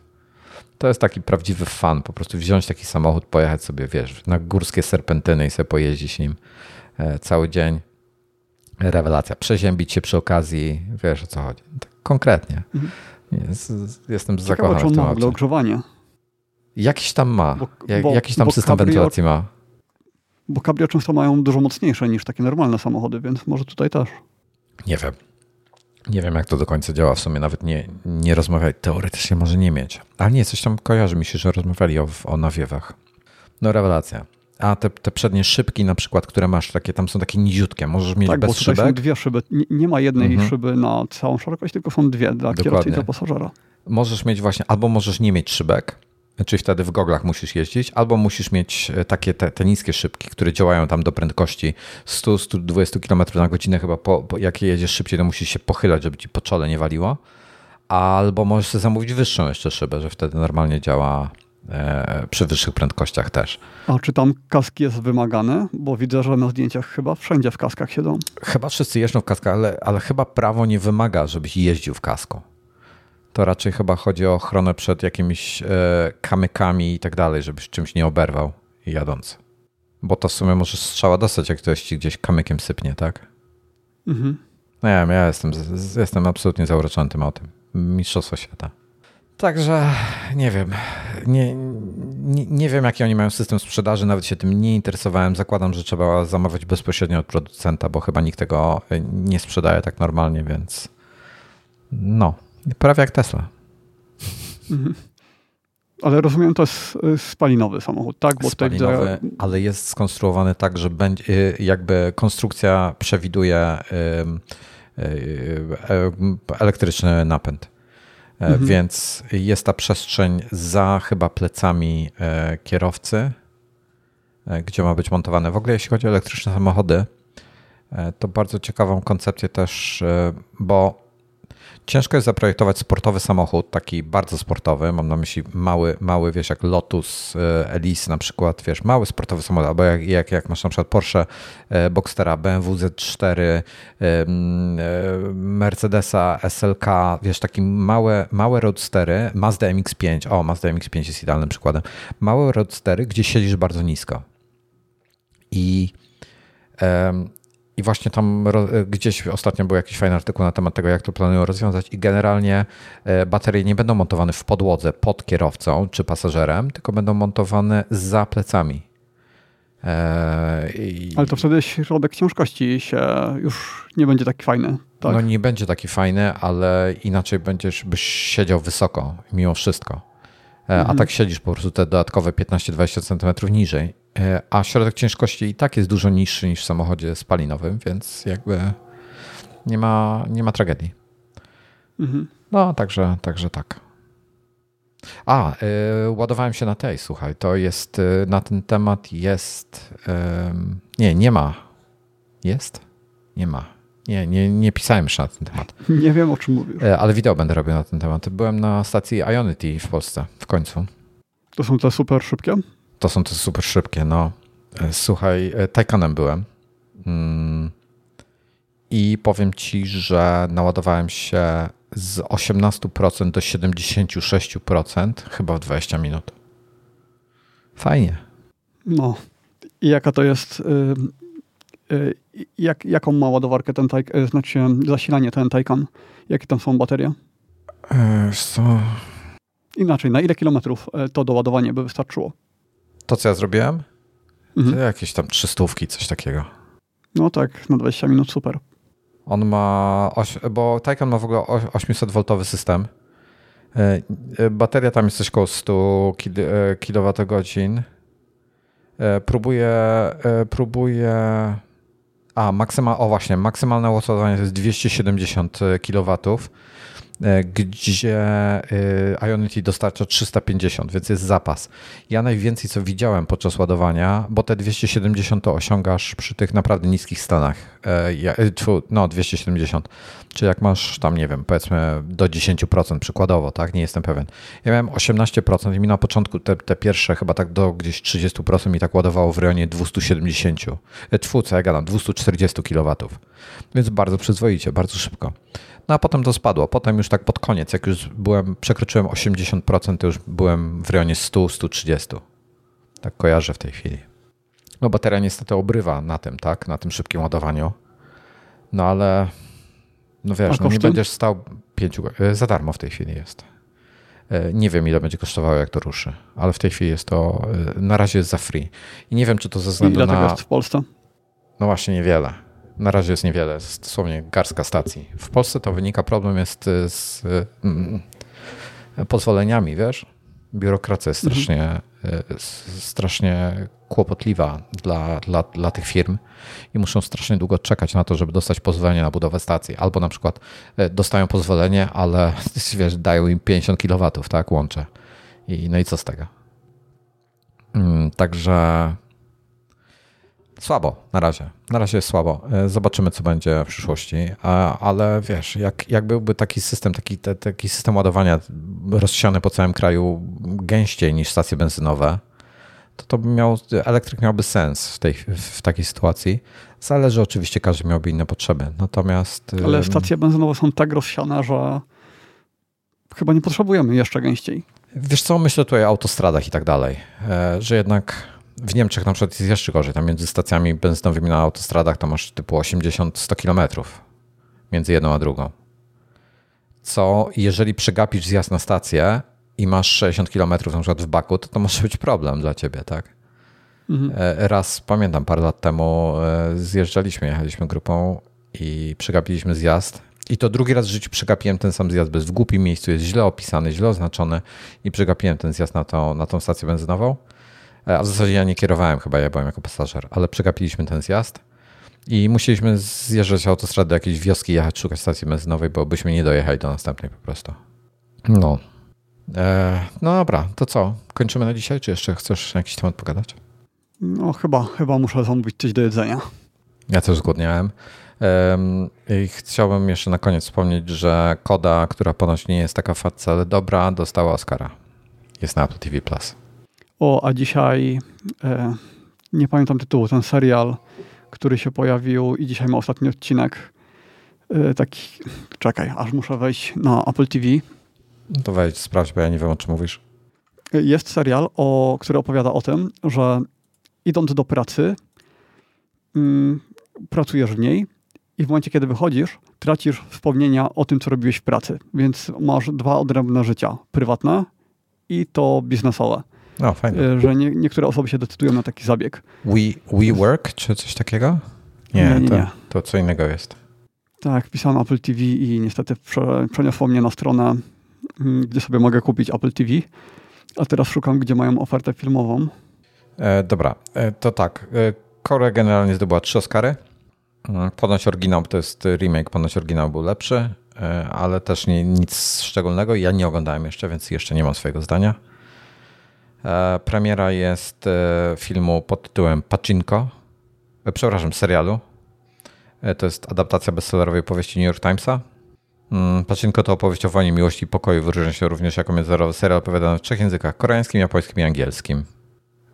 Premiera Kulawe Konie to jest e, sześciodcinkowy serial szpiegowski, gdzie gra między innymi e, mój ulubiony Gary Oldman. 15 kwietnia będzie premiera serialu Ryk z tą ładną panią e, Australijką, która grała z, z Tomem Cruzem dawno temu. Nicole ja Kidman. się znalazłem ja znalazłem to, czego szukałem, natomiast nie mam mhm. pojęcia, jak to wymówić, więc to ty będziesz musiał wymówić. Severance Severance. Severance, no, dobrze. No to bardzo, bardzo polecam.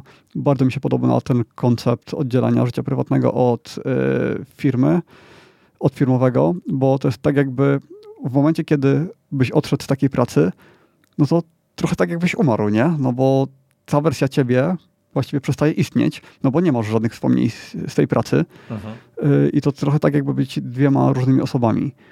I bardzo, bardzo mi się podobał ten serial. Jeszcze ostatni odcinek mam do zobaczenia, ale zapowiada się, że będzie tylko jeszcze, jeszcze lepszy, bo tam taki trochę twist był w przedostatnim.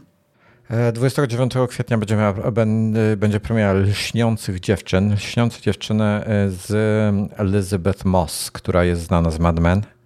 E, świetna aktorka w ogóle. E, oryginalny tytuł Shining Girls. 5 mm, sierpnia Luck, to jakaś animacja jest e, i to by mnie ciekawi. 13 maja będzie e, adaptacją powieści The Essex Serpent i, premi, i gra tam między innymi Tom Hiddleston i, i, i, i Keira Knightley, którą absolutnie uwielbiam. Mm. A to jest ta z Piratów Karaibów, jak to się nie kojarzy, Piraci z Karaibów, Pokuta, o, to był świetny film, Anna Karenina i tak dalej, i tak dalej. A, tutaj jeszcze Duma i Uprzedzenie. No i te Severance, stojąca e, rozdzielenie, e, tutaj e, na iMagu Krzysiek pisze trochę o tym, o tym, o tej pozycji. Jest to na bazie książki Severance the Lexington Letter. Mhm. A ty mi kiedyś poleciłeś serial na bazie podcastu The Shrink Next Door. O, no, no, no, no. Tak, ja wtedy nie byłem pewny, czy my mówimy o tym samym podcaście, bo ty mówisz, że to takie trochę komediowe, a podcast mi się nie wydawał w ogóle komediowy, ale faktycznie to było to samo. O tym samym myśleliśmy i w międzyczasie nadrobiłem ten serial. Bardzo mi się podobał. Yy, mocno się różni sposób przedstawienia tej historii od tej podcastowej, no bo właśnie poszli w takim kierunku komediowym. Yy, Super, to znaczy, jeśli ktoś jeszcze nie widział, co? bardzo polecam i serial, i podcast. To, to była taka tragikomedia, bo powiem ci, że on był strasznie tak, tak. dołujący, ten serial jednak. I czym dalej, tym bardziej, chyba tym mniej komedii było, z tego co pamiętam. Tak, tak, zdecydowanie. Było, było, był coraz bardziej mroczny i ty, ciężki był, naprawdę dla mnie był ciężki. To było takie smutne po prostu obserwować to, to, to całe życie, ale, ale genialnie grali, no tak, i to, kurczę, jeden i, i drugi. I to jest taka historia, że gdyby ona była, gdyby ona nie była oparta na faktach, no to bym stwierdził, że to jest głupie, bo coś takiego nigdy by się nie mogło wydarzyć. A to się wydarzyło. I no nie chcę tutaj robić spoilerów, bo zdradzenie, o czym jest ten serial, to chyba już byłby gigantyczny spoiler, bo mm, to, chociaż w serialu to jest powiedziane mniej więcej od razu chyba, ale w podcaście to było bardziej rozciągnięte w czasie. Chyba, chyba tak, a nie odwrotnie. E, wiesz co, ten, bo, bo e, Antmana wszyscy znamy, e, czyli e, mhm. Paula Rada. Paul Rudd jest w ogóle świetnym aktorem. Bardzo go lubię. A czy on, A czy on grał też w tym? W czym? W tym Shrink Next Door? Tak, Paul Rudd grał w no Shrink bo... Next Door. On, on grał w Shrinka. Okej, okay, okej. Okay, okay. To był on. Przytył znaczy... trochę, co? Okej. Okay. Ja i tak bym nie rozpoznał pewnie nawet jakby wyglądał identycznie. Paul Rudd w, w tym... W czym on grał ostatnio? W Endgame? Chyba w Endgame grał, w Avengersach, prawda? On grał Antmana tam, no to tam gdzieś bez koszulki występował, to się przypakował do, do roli. E, a, e, a był ten, a tutaj to był taki, wiesz, no mocno, za, mocno zaokrąglony. On przytył tak, myślę z niego, 30 kilo do tej roli, jak nie lepiej. Teraz na niego patrzę, a dwa tygodnie temu oglądałem drugiego Antmana, to myślę, że jakbyś mi pokazał dwa zdjęcia obok siebie, to wciąż nie byłbym w stanie powiedzieć, że to ta sama osoba. Tak, jest kosmos, przemiana kosmosu. Nie, nie ma szans. Mhm. E, więc, e, więc to jest on, a e, Willa Farella, który gra tą drugą, drugą um, główną rolę, to słuchaj, ja go zawsze oglądałem w głupkowatych komediach, ale takich debilnych amerykańskich komediach dla półgłówków. Przepraszam, jeśli go lubicie oglądać i nazwałem was właśnie półgłówkiem, nie, to było na myśli, wiecie co mam na myśli? Takie to durne... z takich głupich komedii. Bo tak. są, są głupie komedie, które są fajne i są głupie komedie, które są głupie. I on, on grał, ja go znam tylko z tych, tych drugich. Mhm, tak, ja tego akurat trochę kojarzę, bo on jednak jest dość, dość charakterystyczny z wyglądu. No i, i on jest, i, i tutaj mi pokazał po raz pierwszy, że jest dobrym aktorem. Świetnie grał tę rolę. Naprawdę świetnie grał. No, to taką przemianę e, też ci polecam, e, ale te, teraz te, te, nie będę pamiętał tytułów. E, ten, który jest znany z roli Ali G albo z Borata. No, no, Sasha, no, Sasha Baron Cohen, no. Tak, to on na Netflixie gra szpiega w filmie, który nie pamiętam jak się nazywa.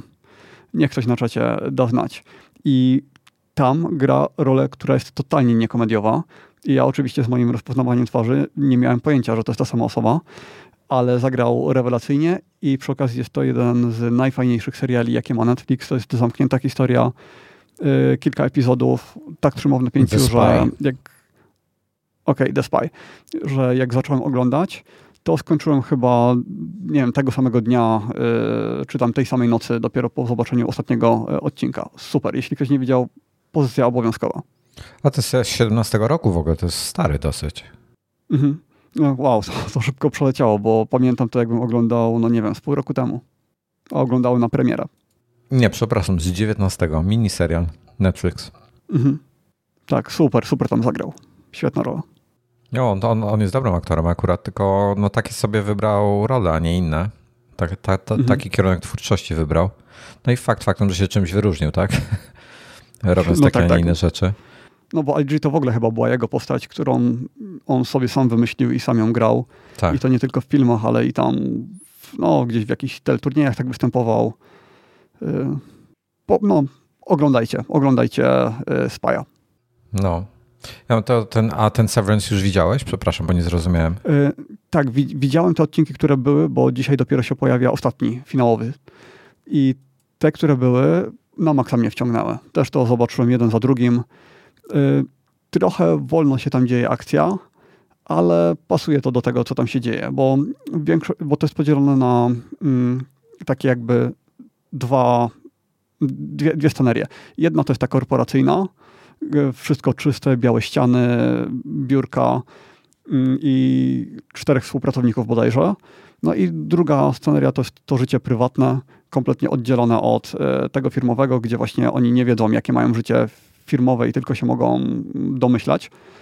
E, I, no i teraz właśnie był taki twist, gdzie by, no to już nie, nie, nie, będę, mm, nie będę spoilerował, ale przedostatni odcinek był bardzo fajny. No właśnie HBO Maxa teraz ogarniamy, że tak powiem. Bardzo bym chciał to mieć, bardzo. Iwona w wolnych chwilach sobie e, leci po tych Sex and the City. Wszystkie po kolei, od początku, od nie, tam sprzed 15 lat, czy kiedy ten serial powstał. I kurde, tak nam... No, już, chyba wcześniej. Już na dzień dobry nam to polecenia rozwaliło totalnie. Ale, ale walczę. E, walczę, żeby coś fajnego znaleźć. Tak e, dla kontrastu obejrzeliśmy sobie w weekend tego Deadpoola E, to jest strasznie fajny film. Jak się okazało, nie oglądałem dwójki, bo obejrzeliśmy jedynkę i dwójkę, a nie wiedziałem, że dwójki nie oglądałem. Myślałem, że, że widziałem. A jedynka o, dużo lepsza od dwójki. Nie powiedziałbym. W dwójce jest fajna postać, której super mocą jest szczęście. A, ona, no ona I fajna. to jest, tak, su- super sceny miała.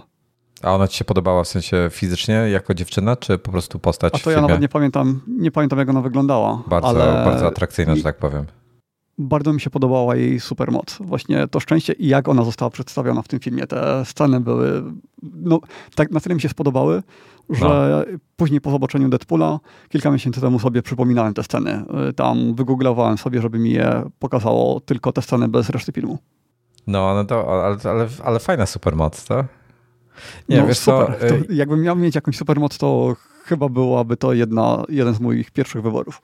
No, fajny, fajny, fajny ten patent. Znaczy Deadpoolowe supermocy jest też fajna, że, że e, się leczy z wszystkiego, tak? No, dopóki cię gdzieś tam y, nie wrzucą w trumnie do oceanu, to, to fajnie. No. Wczoraj się To promocja akurat, na to akurat był motyw z pamiętników wa- wampirów chyba, z trumną w oceanie i nieśmiertelnością. ale nie oglądałem tego. No dobra, to co, kończymy na dzisiaj, czy jeszcze, jeszcze chcesz o czymś pogadać? Dwie godziny 51 minut. No, myślę, że dobry czas. Że, że możemy skończyć już. Mhm. Dobra. Dobrze. E, To kończymy w takim razie. Dziękujemy bardzo za towarzystwo. e, Dziękujemy za obecność w czacie i, i, i e, za wszystko inne. I do zobaczenia za tydzień. Do zobaczenia. Cześć. See you. Tomasz pisze, że Big Bang Theory ogląda znowu, a ja zacząłem oglądać Community, o którym mówiłem tydzień temu, że myślę nad Rewatchem, ale bardzo się go boję, bo tam są odcinki 20-minutowe i jak zacznę, to nie będzie się dało skończyć. No i faktycznie po tygodniu jestem na trzecim sezonie, więc yy, bardzo, znaczy nawet nie po tygodniu, bo to dosłownie kilka dni, więc wciągnęło mocno.